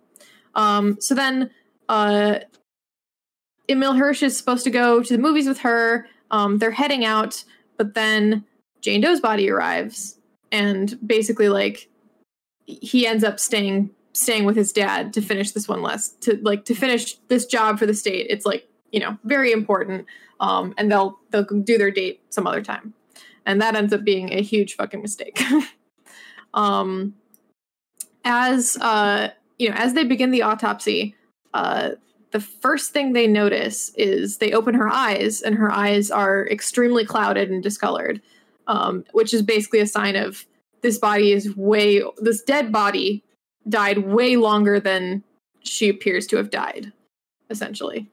Um, and as they sort of start digging more into like the mystery of her and and really digging into her um, they start discovering all of these horrifying things she's had her tongue cut out Um, she's had her um, her wrists and her ankles are shattered, and there's no evidence on her skin of that. You know, they open up her her her body, they like why incision her, and um, you know, her heart has scars on it as if it's been cut open. Uh, she's got like her lungs have been just like charred as if she was like burned alive. And then they peel back her skin and find like marks on the skin of of like some sort of like like ritualistic marks. Um and it's just it this this progresses over the course of the film and just more and more you get more evidence of something is not right with this body and gradually things start to happen around the morgue. The very first thing that happens is that uh, they get a little bit of a jump scare where Emile Hirsch sees a figure uh, in the in like the mirror in the hallway. He kind of like follows where it went. Uh, he f- looks into a vent and gets a little jump scare. Um, and I remember initially we all we all were kind of like, aha, it's gonna be it's gonna be the cat because there's a cat in the movie that's like a good a good mouser. Um, and that would be, you know, like in most horror movies, that would be what would happen is you'd have the first jump scare is kind of a little bit of a, oh, haha, it's like, you know, break the tension a little bit. It's just the cat. It's fine. And then we're going to ramp it up into the real horror. Uh, but this movie does not do that. In fact, instead, when uh, Brian Cox comes in and goes to actually check what's up in the vents, they find the cat half dead. Um, and he has to put it out of its misery and it's a really beautiful, sad scene because up until this point, he's been very closed off with his son because uh, his uh, his wife had cancer, um, and you slowly get pieces of their relationship as well. Um, and he says the most beautiful line, in my opinion, in the movie, which is that like he hated that fucking cat, but it was the last thing of your mother's I had, and I'm like, oh, like yeah. So yeah, so the the the cat is the first victim, and then we get into another Fear Street parable, which is she starts raising zombies. The the other dead people start coming to life, basically. Like once once they kind of figure out like, oh my god, there's something wrong with her. She like shatters the lights and they end up in this, you know, they end up stuck. There's a storm outside. The old sycamore fell over and has blocked them in. They can't get enough power to the uh, to, to the elevator to get out. They're stuck down there with her and she raises all of the dead bodies that they had before. You start you start to hear hear the jingle of their toe bells as they're walking around coming after them. Um, and yeah, it's before you continue. Can I also mention one other Fear Street parallel, which is oh yes, uh, there's licensed music in this movie, but it's thematically and artistically appropriate. It actually yes. ties into the plot. It ties into scenes. It's used intelligently, not just yeah here's song recognize so one of the one of the first creepy moments that like is is sort of unexplainable that they they kind of don't notice is the the radio starts to like switch dials um and uh you know just it just starts to to do the the seeking you know like and it settles on uh let the sunshine in i think Yeah. is the name of the Yeah. song yeah and that's a that's a that song is thematic and it continues to go back to that song um even yeah, that so- rock song too about like the the the the the, the, the dark haired girl yes ties into the fucking movie That's right. That's It- right. like it's yeah. it's not just there because oh we need we need we need a rock song while they're while they're Mhm. eh, eh, while they're working like it, it's that's that and that's that's the other important thing like every single fucking licensed song in this movie comes from their little radio that they're realistically would be playing while they're while they're doing their mortician shit Yep. like it Yep. it, it makes sense it's not just here's a bunch of students on the bus here's creep by radiohead for 30 seconds Yeah. Yeah. Exactly. Um. But so yeah, they um, you know, like the it ends up being a very a very horrifying night for them. Uh, and additionally, she uh, she causes some sort. So they they end up almost escaping. They they get just enough power for the elevator to try to like wrench it open and go through. Um, and she sends a zombie after them, and uh, Brian Cox, in an effort to save his son, axes down the zombie, and it turns out to be the girlfriend. Um, so yeah, he just like brutally axes the girlfriend. She's dead now. Uh, and there's this really there's this great moment where like you guys definitely pointed out while we were watching it.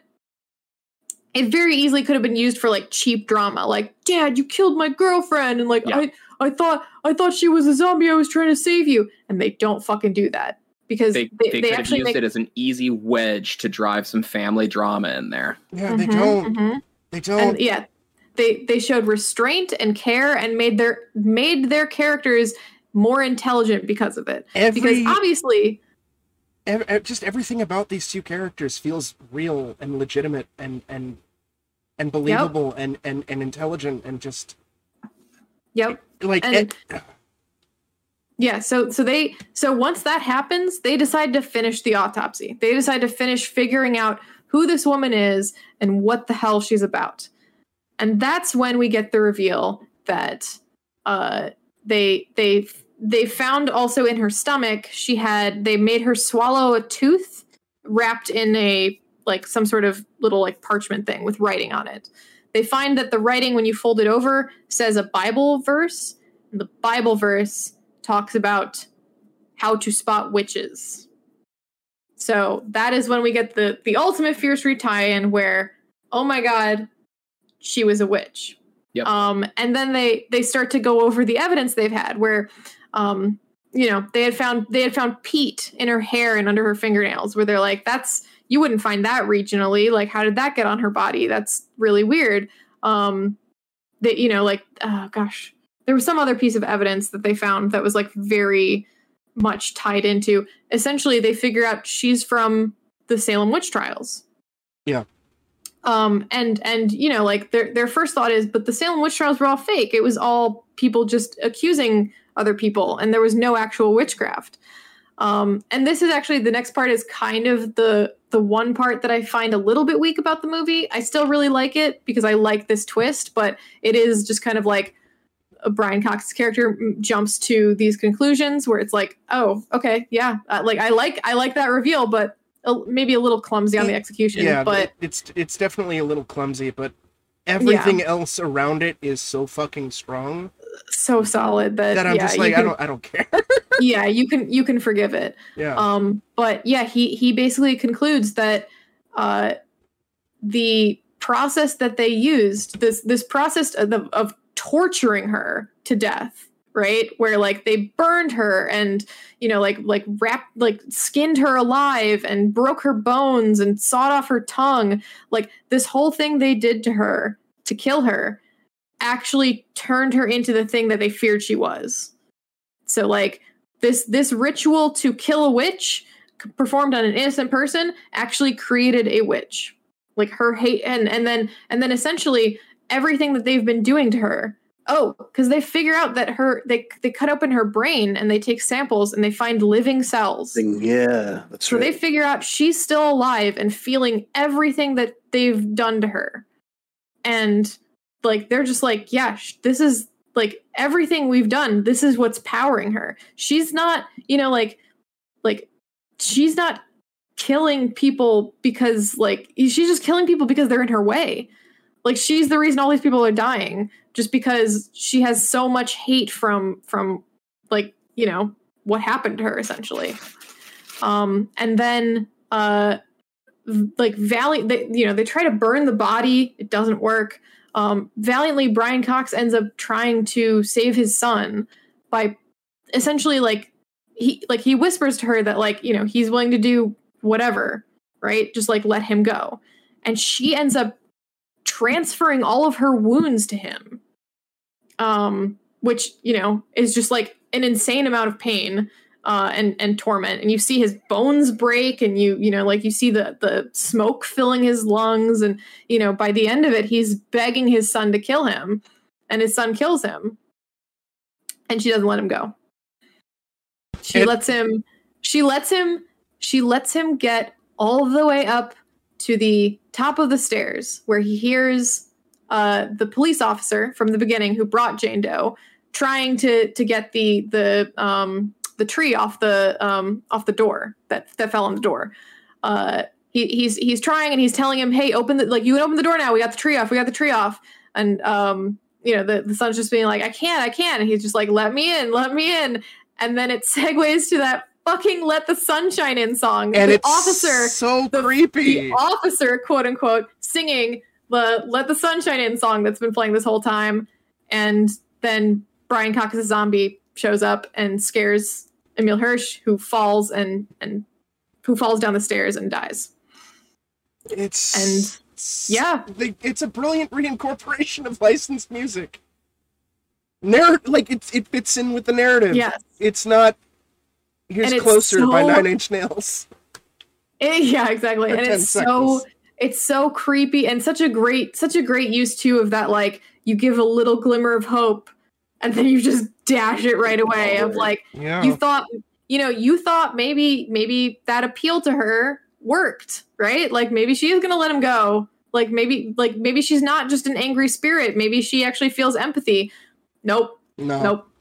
Uh, and then and then of course you know they the um the the the cop gets there for real after the storm is over uh discovers this you know carnage everywhere um the the three new dead bodies he's saying i've known this family for years. There's absolutely no like you know i know what it looks like. And that did not happen you know like it's like this the son would not kill his father and his girlfriend. That absolutely not.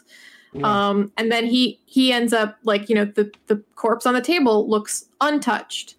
And he ends up just saying i want her like as far away from my county as possible and yeah the end of the the end of the film is uh her her being driven across state lines as she changes the radio to that song.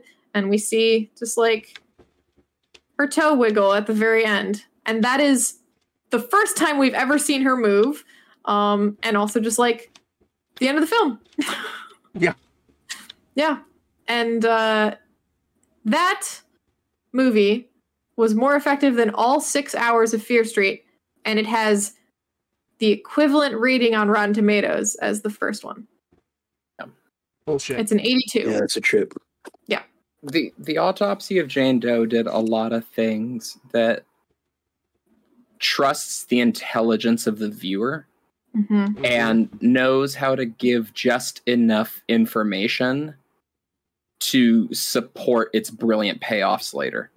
Yep. Like the bell on the toe, you know, that could very easily be this like ham-fisted thing that they just they they shoved in there. But Mhm. no, like we use this bell because back in the day, if we didn't, we, we wouldn't know how to properly diagnose uh, a state of of being comatose. So we had to use this bell in case they woke up. And I just kind of do it out of superstition. It's like, oh, that's that's a cool little thing. And then as soon as shit started hitting hitting the fan, there was this prolonged silence, and I just said, "Oh fuck! If I hear that bell."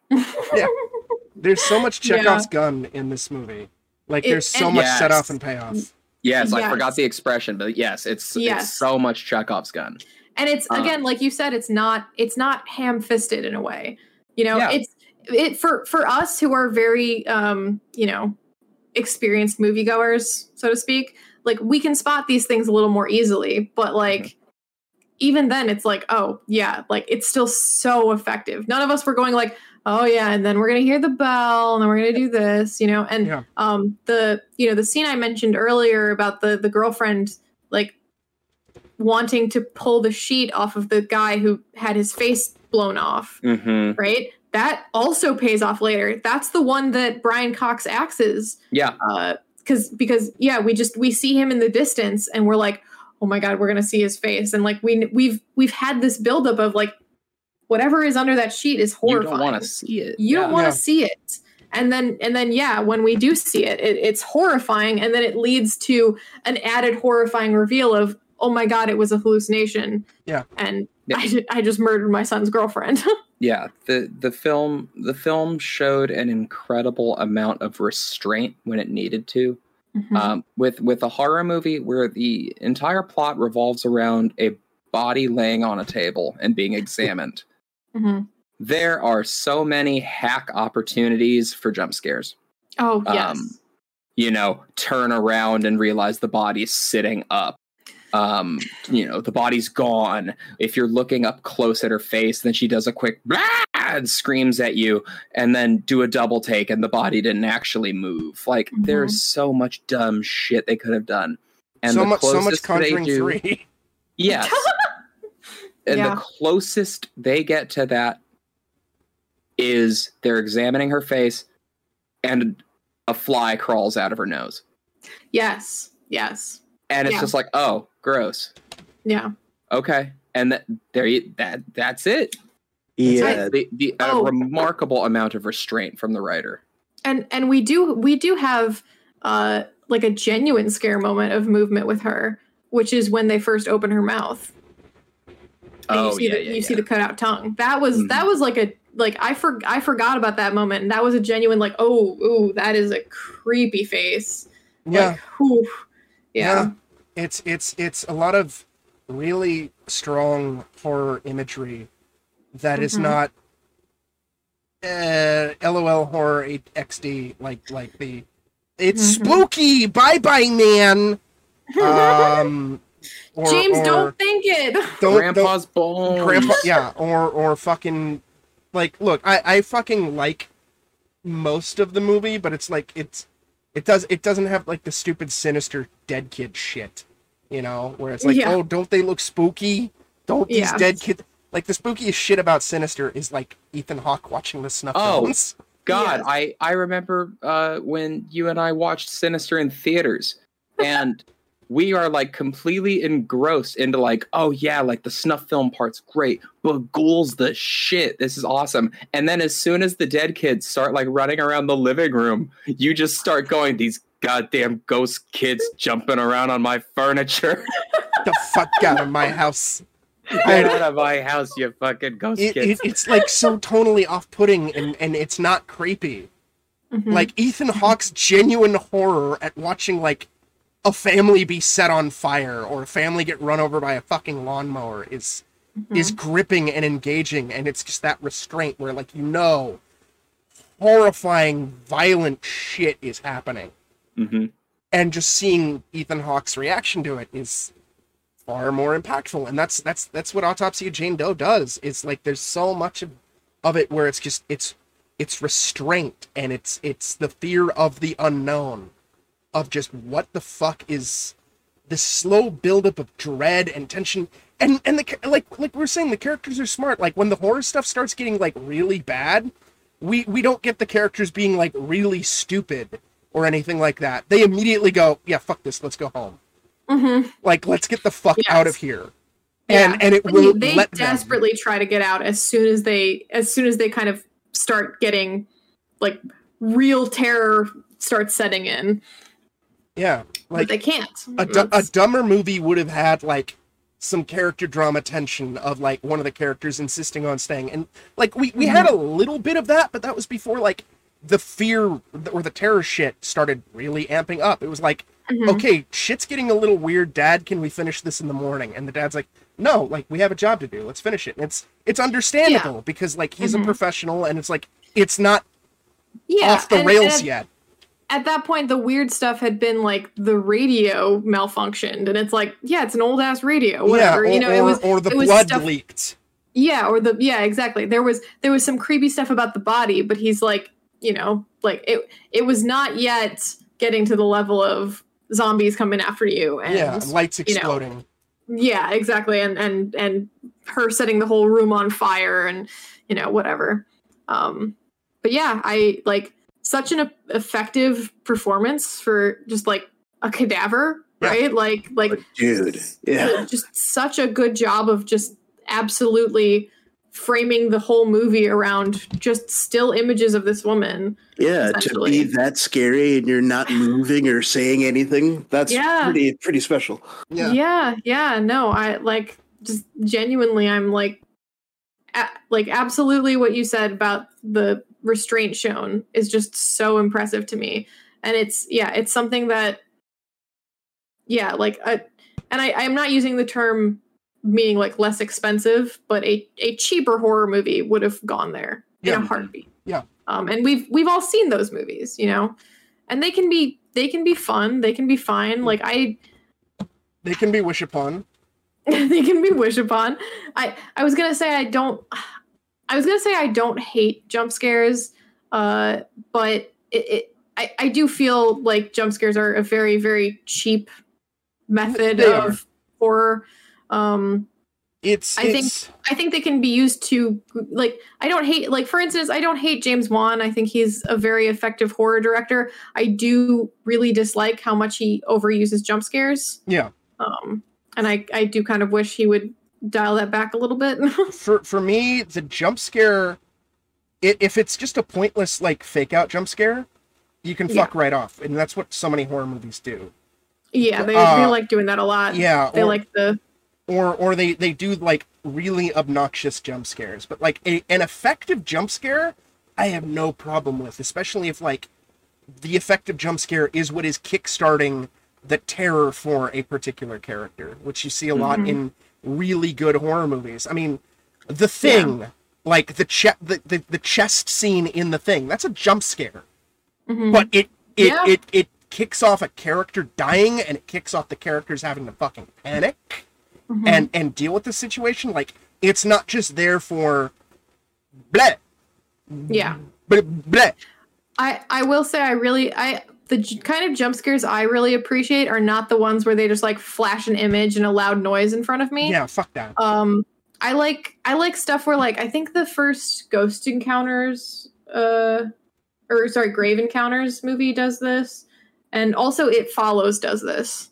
Uh just having having something huge suddenly appear in a door frame where like like char- like there's a door frame in the background or something and characters are talking about something in the foreground and you just see something walk into the door frame and have to like duck under it and that's just like the creepiest fucking thing to me yeah yeah that that's Like- that's, that's that's also yeah, like I a- think I, do you guys remember that from It Follows? Yeah. I'm, Yeah, I'm pretty sure that's the movie I'm Mhm. thinking yeah, of. Yeah, it's okay, it's good. their their their they they there's there's the banging on the door and and the, the the girl is like don't open the door don't open the door and they open it and Yes. it's it's their friend she's like what's wrong and she walks in Mhm. and then that tall thing the tall man yes, like Yeah. comes in behind her, yeah, Yeah. and you're like, oh god, no, like yeah, so much of that and that's another movie with so much restraint where just so Mm-hmm. much of that movie is just the terror of something slowly walking Mhm. and and, and it's horrifying and something constantly in the background too. yeah like that is just a it's an absolutely brilliant there's a there's a short story that i read um in like an anthology a while ago like couple years ago where uh it's it's literally about like a filmmaker uh and or a, a series of film buffs who try to seek out this like lost film from this horror filmmaker. And the film is literally about like something f- in the like like something following people like behind like directly behind them just kind of like a shadow. And it's like it's such an effective story i'll have to send it to you guys but it's Yeah, it's a very very effective story. And for that exact reason where it's just like something in like the way the way the film is described is it's like something that's always in the background or something that like you're always somewhat aware of in the shot like uh, like there's like some unexplained shadow on a character that just starts like slowly moving and you're like what the fuck is that and Yeah. it's like yeah that movie Yeah. you're, that movie you're constantly looking in the background at the extras and you Yes. have no and you Yeah, have, you have no fucking idea what is the creature until it Yes. actually gets close enough Yes, or or God, like the shots where you see like the just like, like a, a naked person on the roof, but like in like like out of focus, and you're like, oh no, like, yeah why are you on the roof? That's a very inefficient way to walk toward her. yeah like like i mean sure you could like nitpick that movie apart and i'm sure like fucking picky Oh, yeah. assholes have and, and whatnot Um, yeah, like, my my sorry, my joke was not meant to be a like disparaging. Oh, no, no, no, no. follows. I love it I, follows. I, I, I, I know that i'm, I'm just saying Okay. like preemptively for for people who listen to this uh or like, yes, you can nitpick so much stuff, but like when you're like genuinely engaged, like the nitpicky shit doesn't really matter at at Mhm. you know all that much. It's it's like kind of like Gremlins, you know, if if you really think about the rules, kind of like how Gremlins 2 pokes fun of. You know, the rules don't make sense. But the Mhm. movie is engaging and engrossing enough that in the moment you're not necessarily thinking about whether or not the rules for feeding a mogwai after midnight makes sense or not. you know? yeah, Whereas in Fear Street, I'm they're literally explaining the rules of the creature, and it's like, but you were breaking those rules ten minutes ago. hmm Like I'm not engaged in this this this this cavalcade of of fuckery. This this this this this devil worship. Devil. De, de, Devil? de, devil Uh-oh. devil worship. devil. The devil worship. Oh yeah, I don't think we explained that. That is our extremely exaggerated. To be fair, um, I don't think it's exaggerated. that that's that's our exaggerated impression of the uh, the accents used in in Fear Street Part Three, Part One. Spec- specifically the the lead actress whenever she says devil. It's just Mhm. good devil. It's funny too because when we flash back to '94 and she's uh, driving um, Sheriff Goode Goode's car and uh, she's um, explaining what she discovered in that in that flashback arc to her brother, and she says um, that yeah, like the the Goodes sold sold their souls, but the accent comes back when she says to the devil. It's- it, no, it does. It, it does. Oh, Oh my and, God. and, it was Good- pretty funny. good ear on that. But and oh, al- was also, I am now reminded too of, of again at how shitty this fucking trilogy is. The the the the whole like we were joke. Another reason why I was joking in Fear Street One that Sheriff Goode was evil is because his last name is Goode. And exactly. then yeah. then I started getting more of the feeling that like okay he's actually the bad guy in part two because he was like the only character from part one to be in part two and they're making him out to be this really nice sweet fucking guy even though we had mm-hmm. nothing with him in the first movie absolutely. Mm-hmm. and then of course when the big reveal happens and she's telling her fucking brother about the flashback of course because these writers are fucking hacks. Hacks. Like sure maybe this this line could have worked if it was like a horror comedy or something like that but it, it maybe maybe some people see this as a horror comedy. I don't because there's there's no humor here of Well, course I don't she think IMDb does either. yeah, of course, she fucking says, "Goode is evil." yeah, I Do you- it. do I you hated get it? that moment. Do you do you get it? Do you get it? Oh Do you god! get it? Do you get it? I get it. the the the the 1990s Goosebumps series, as cheesy and as hokey as that shit is, is better than this fucking pile of cinematic afterbirth. Yeah, IMDb says drama, horror, mystery. There's no drama. A drama. mystery, There's no a mystery we solved with a joke in the first movie. The only mystery is its fresh rating on Rotten Tomatoes. Yeah. yeah. Jesus Christ. Um, well, yeah. So, two, two, two, two severed thumbs up for Autopsy of Jane Doe. absolutely. Definitely. Um, I I had to take a little time to think about it, and I wanted to wanted to give it until the pod to make sure. But uh, I'm pretty sure it's in my top ten horror.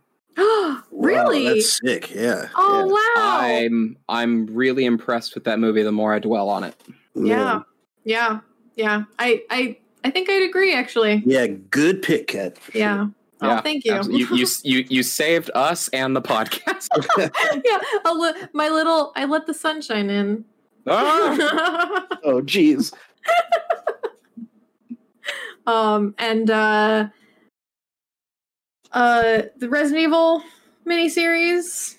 Thoughts? Final thoughts? if you're a fan of the franchise, give it a watch. That's about it. Yeah, yeah, Yeah, same. there isn't much to say If there. you're No, if no, you're Really? I, I, for I, more would, Resident Evil material while waiting for the Village DLC. I would, I would disagree. I, I, I would say that they, my final thoughts are fear is the root of terror. Oh my god. Yes, correct. Yeah, I, I, I think, I think if you've like, it's no more forgettable than any of the other CGI movies. So hmm, Yeah. whatever, you know, pop it on if you got a couple hours to burn. And if you want to see Leon Kennedy just be an action badass or And Claire do nothing. and Claire do And nothing. Fear do nothing. Claire. and and the big bad get dipped in acid twice. You mean urine? And, oh yeah, Yeah. yeah. Yeah. the, the, You mean- you the mean- pee. Yeah, boiling pee. Brother. Yeah. uh, and Fear Street. Insanely overrated. Die. Mhm. Um, a fad. It will be. It will be not. It won't be mentioned in a couple of months, Yeah. Oh, and it- it'll be you know gone what? to the wind. You know what? I think I think you're exactly right. I think this is going to go the way of Bird Box, Hmm. Yes. Oh, very good comparison. This is going to Yeah. go the way of Bird Box. Absolutely. where where like eventually people will be like, "Hey, you know what?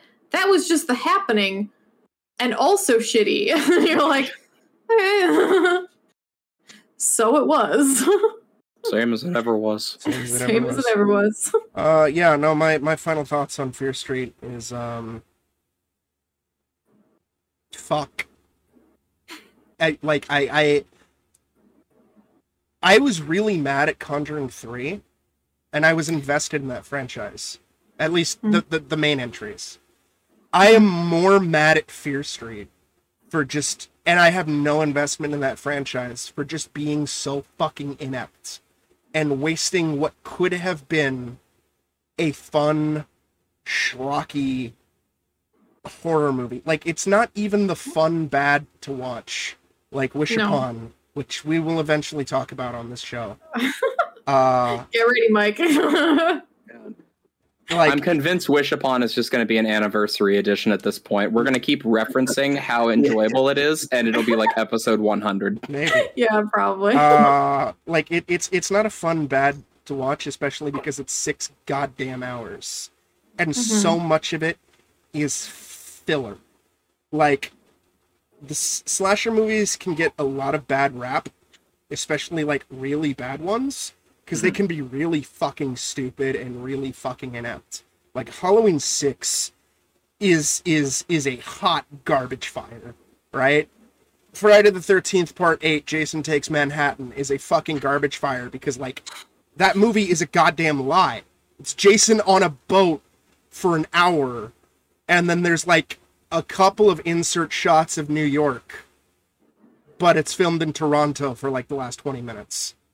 Um, both of those movies are far more entertaining and watchable than 99.9% of Fear Street. I hate the Rob Zombie Halloween movies, and I would gladly rewatch the Rob Zombie Halloween movies over this pile of shit. Wow. I I hate the Jackie Earle Haley Nightmare on Elm Street movie. It it has a couple moments in it that are fine, but it's mostly just a waste of time. Yeah, no, Uh, but the, I, I would I watch liked that over the, that. I liked the nightmare sections and like the like I I liked some of the the more artistic parts of it. Yeah. you know, like like in terms of in terms of their aesthetic. Other than that, completely forgettable. yeah, Yeah, like the, the the only thing I remember about that being genuinely terrifying is after the the kid dies in the prison or whatever. Uh, it Mhm. cuts back to the nightmare world, and and and fucking Freddy tells him, uh, "Did you did you know that after the the the the heart stops, the brain remains active for seven minutes? That means we have seven more minutes to play." Mhm. and it's like that's that's genuinely fucking horrifying and the rest of that movie is a dumpster fire and i would still gladly rewatch it over the entirety of this fucking fear street trilogy Well, like it's some of the worst horror movies i have seen i would gladly rewatch over fear street because like at least they can be at well for starters they're not fucking six goddamn hours filled with they fucking endless substance. filler. Yeah like good even if it's bad God. substance it's at least substance. This is like again it's it's watered down references to better horror movies. Yeah. Mm-hmm. Just watch watch the better horror movies. Or if you want a bunch of references together watch american horror story there we go there's there's my pitch yeah, or you know, on, on that too. If you want to watch a bunch of horror movie references together in a tight, tightly packed horror movie setting, Mhm. watch Scream or The Cabin in the Woods. oh yeah Watch Cabin either of Woods is a good those. hmm Like, it, it- Scream is like, it it constantly is is, it it does that sin of constantly referencing classic movies, and I hate that in movies because like it's like yes, I should be watching this in, as opposed to whatever.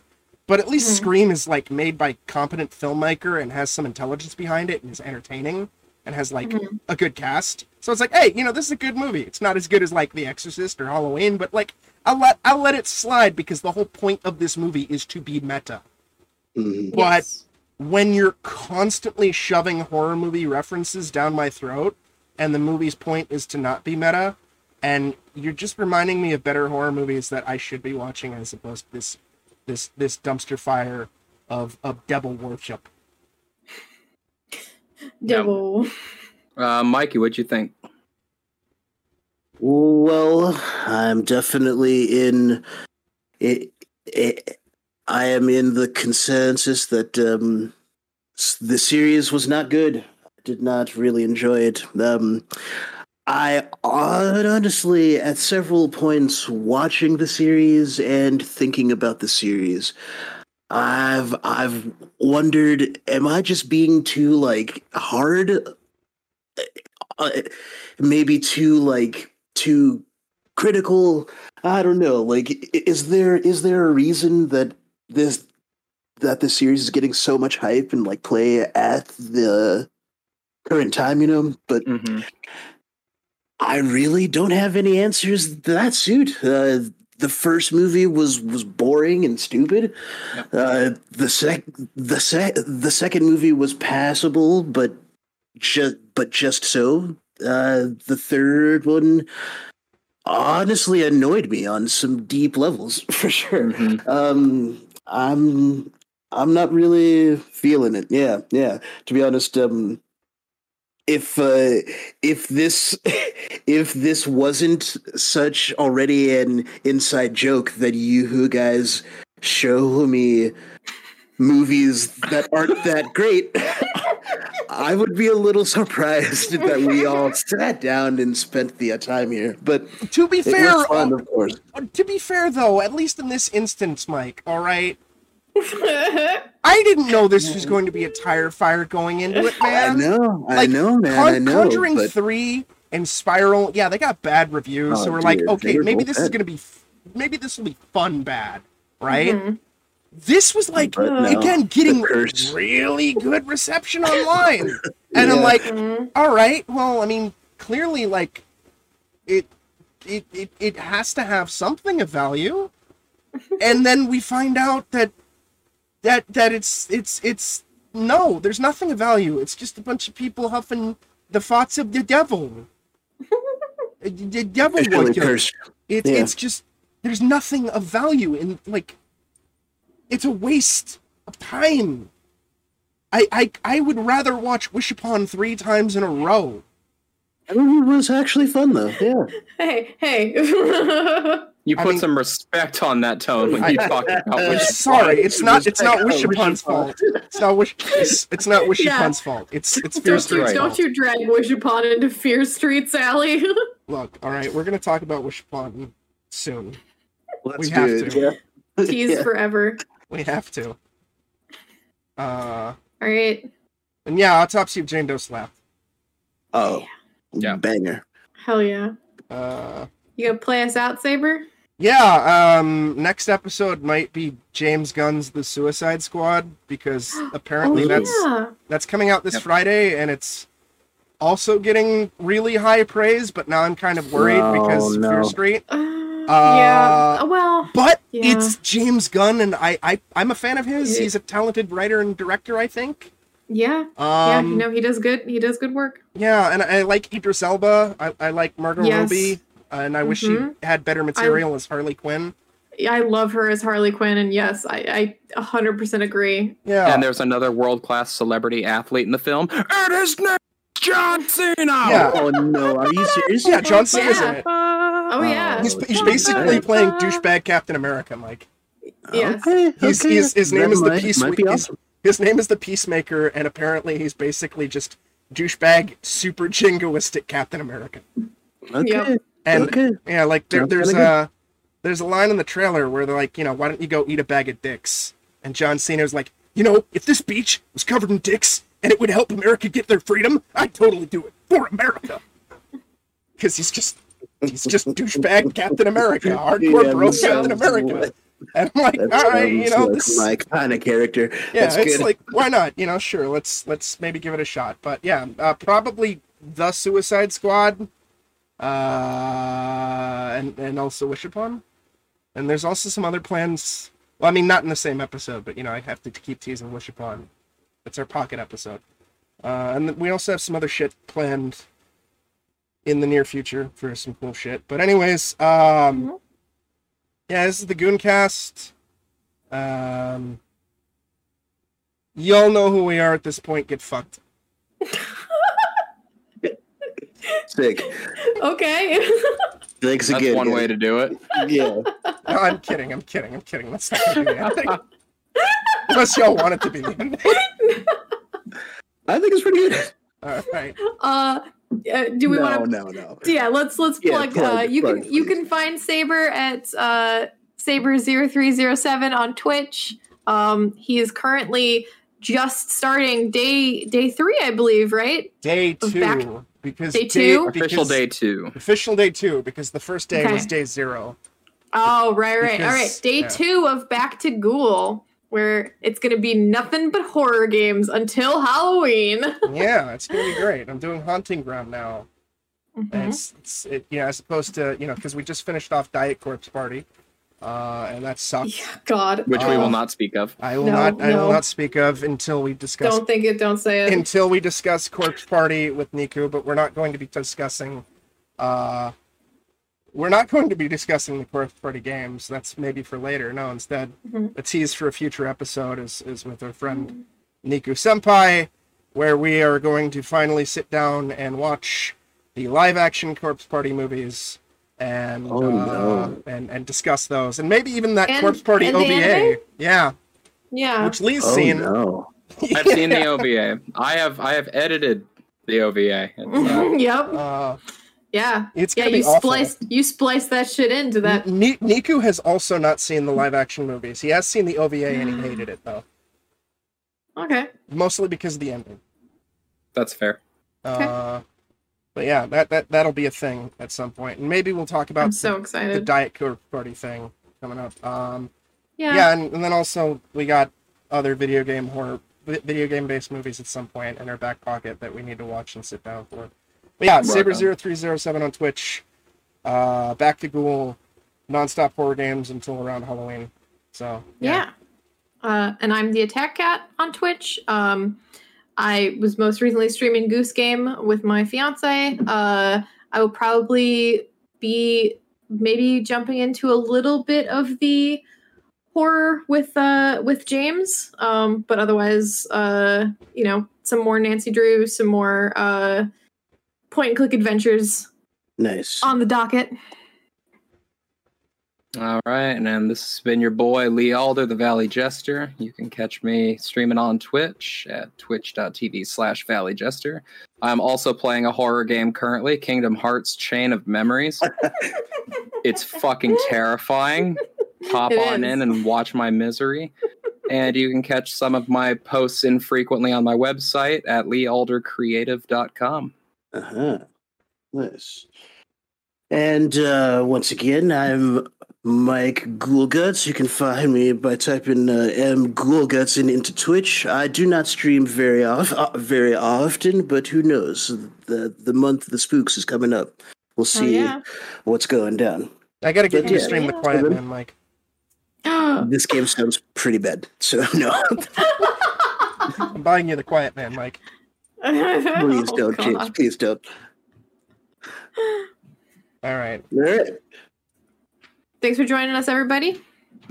Yeah. Uh, yeah. Yeah. Thanks for joining us. And um, uh, Fear Street sucks farts. Yep, stay beautiful, folks. Bye. Bye bye. Jojo, stop fucking biting my hands. The devil. The devil.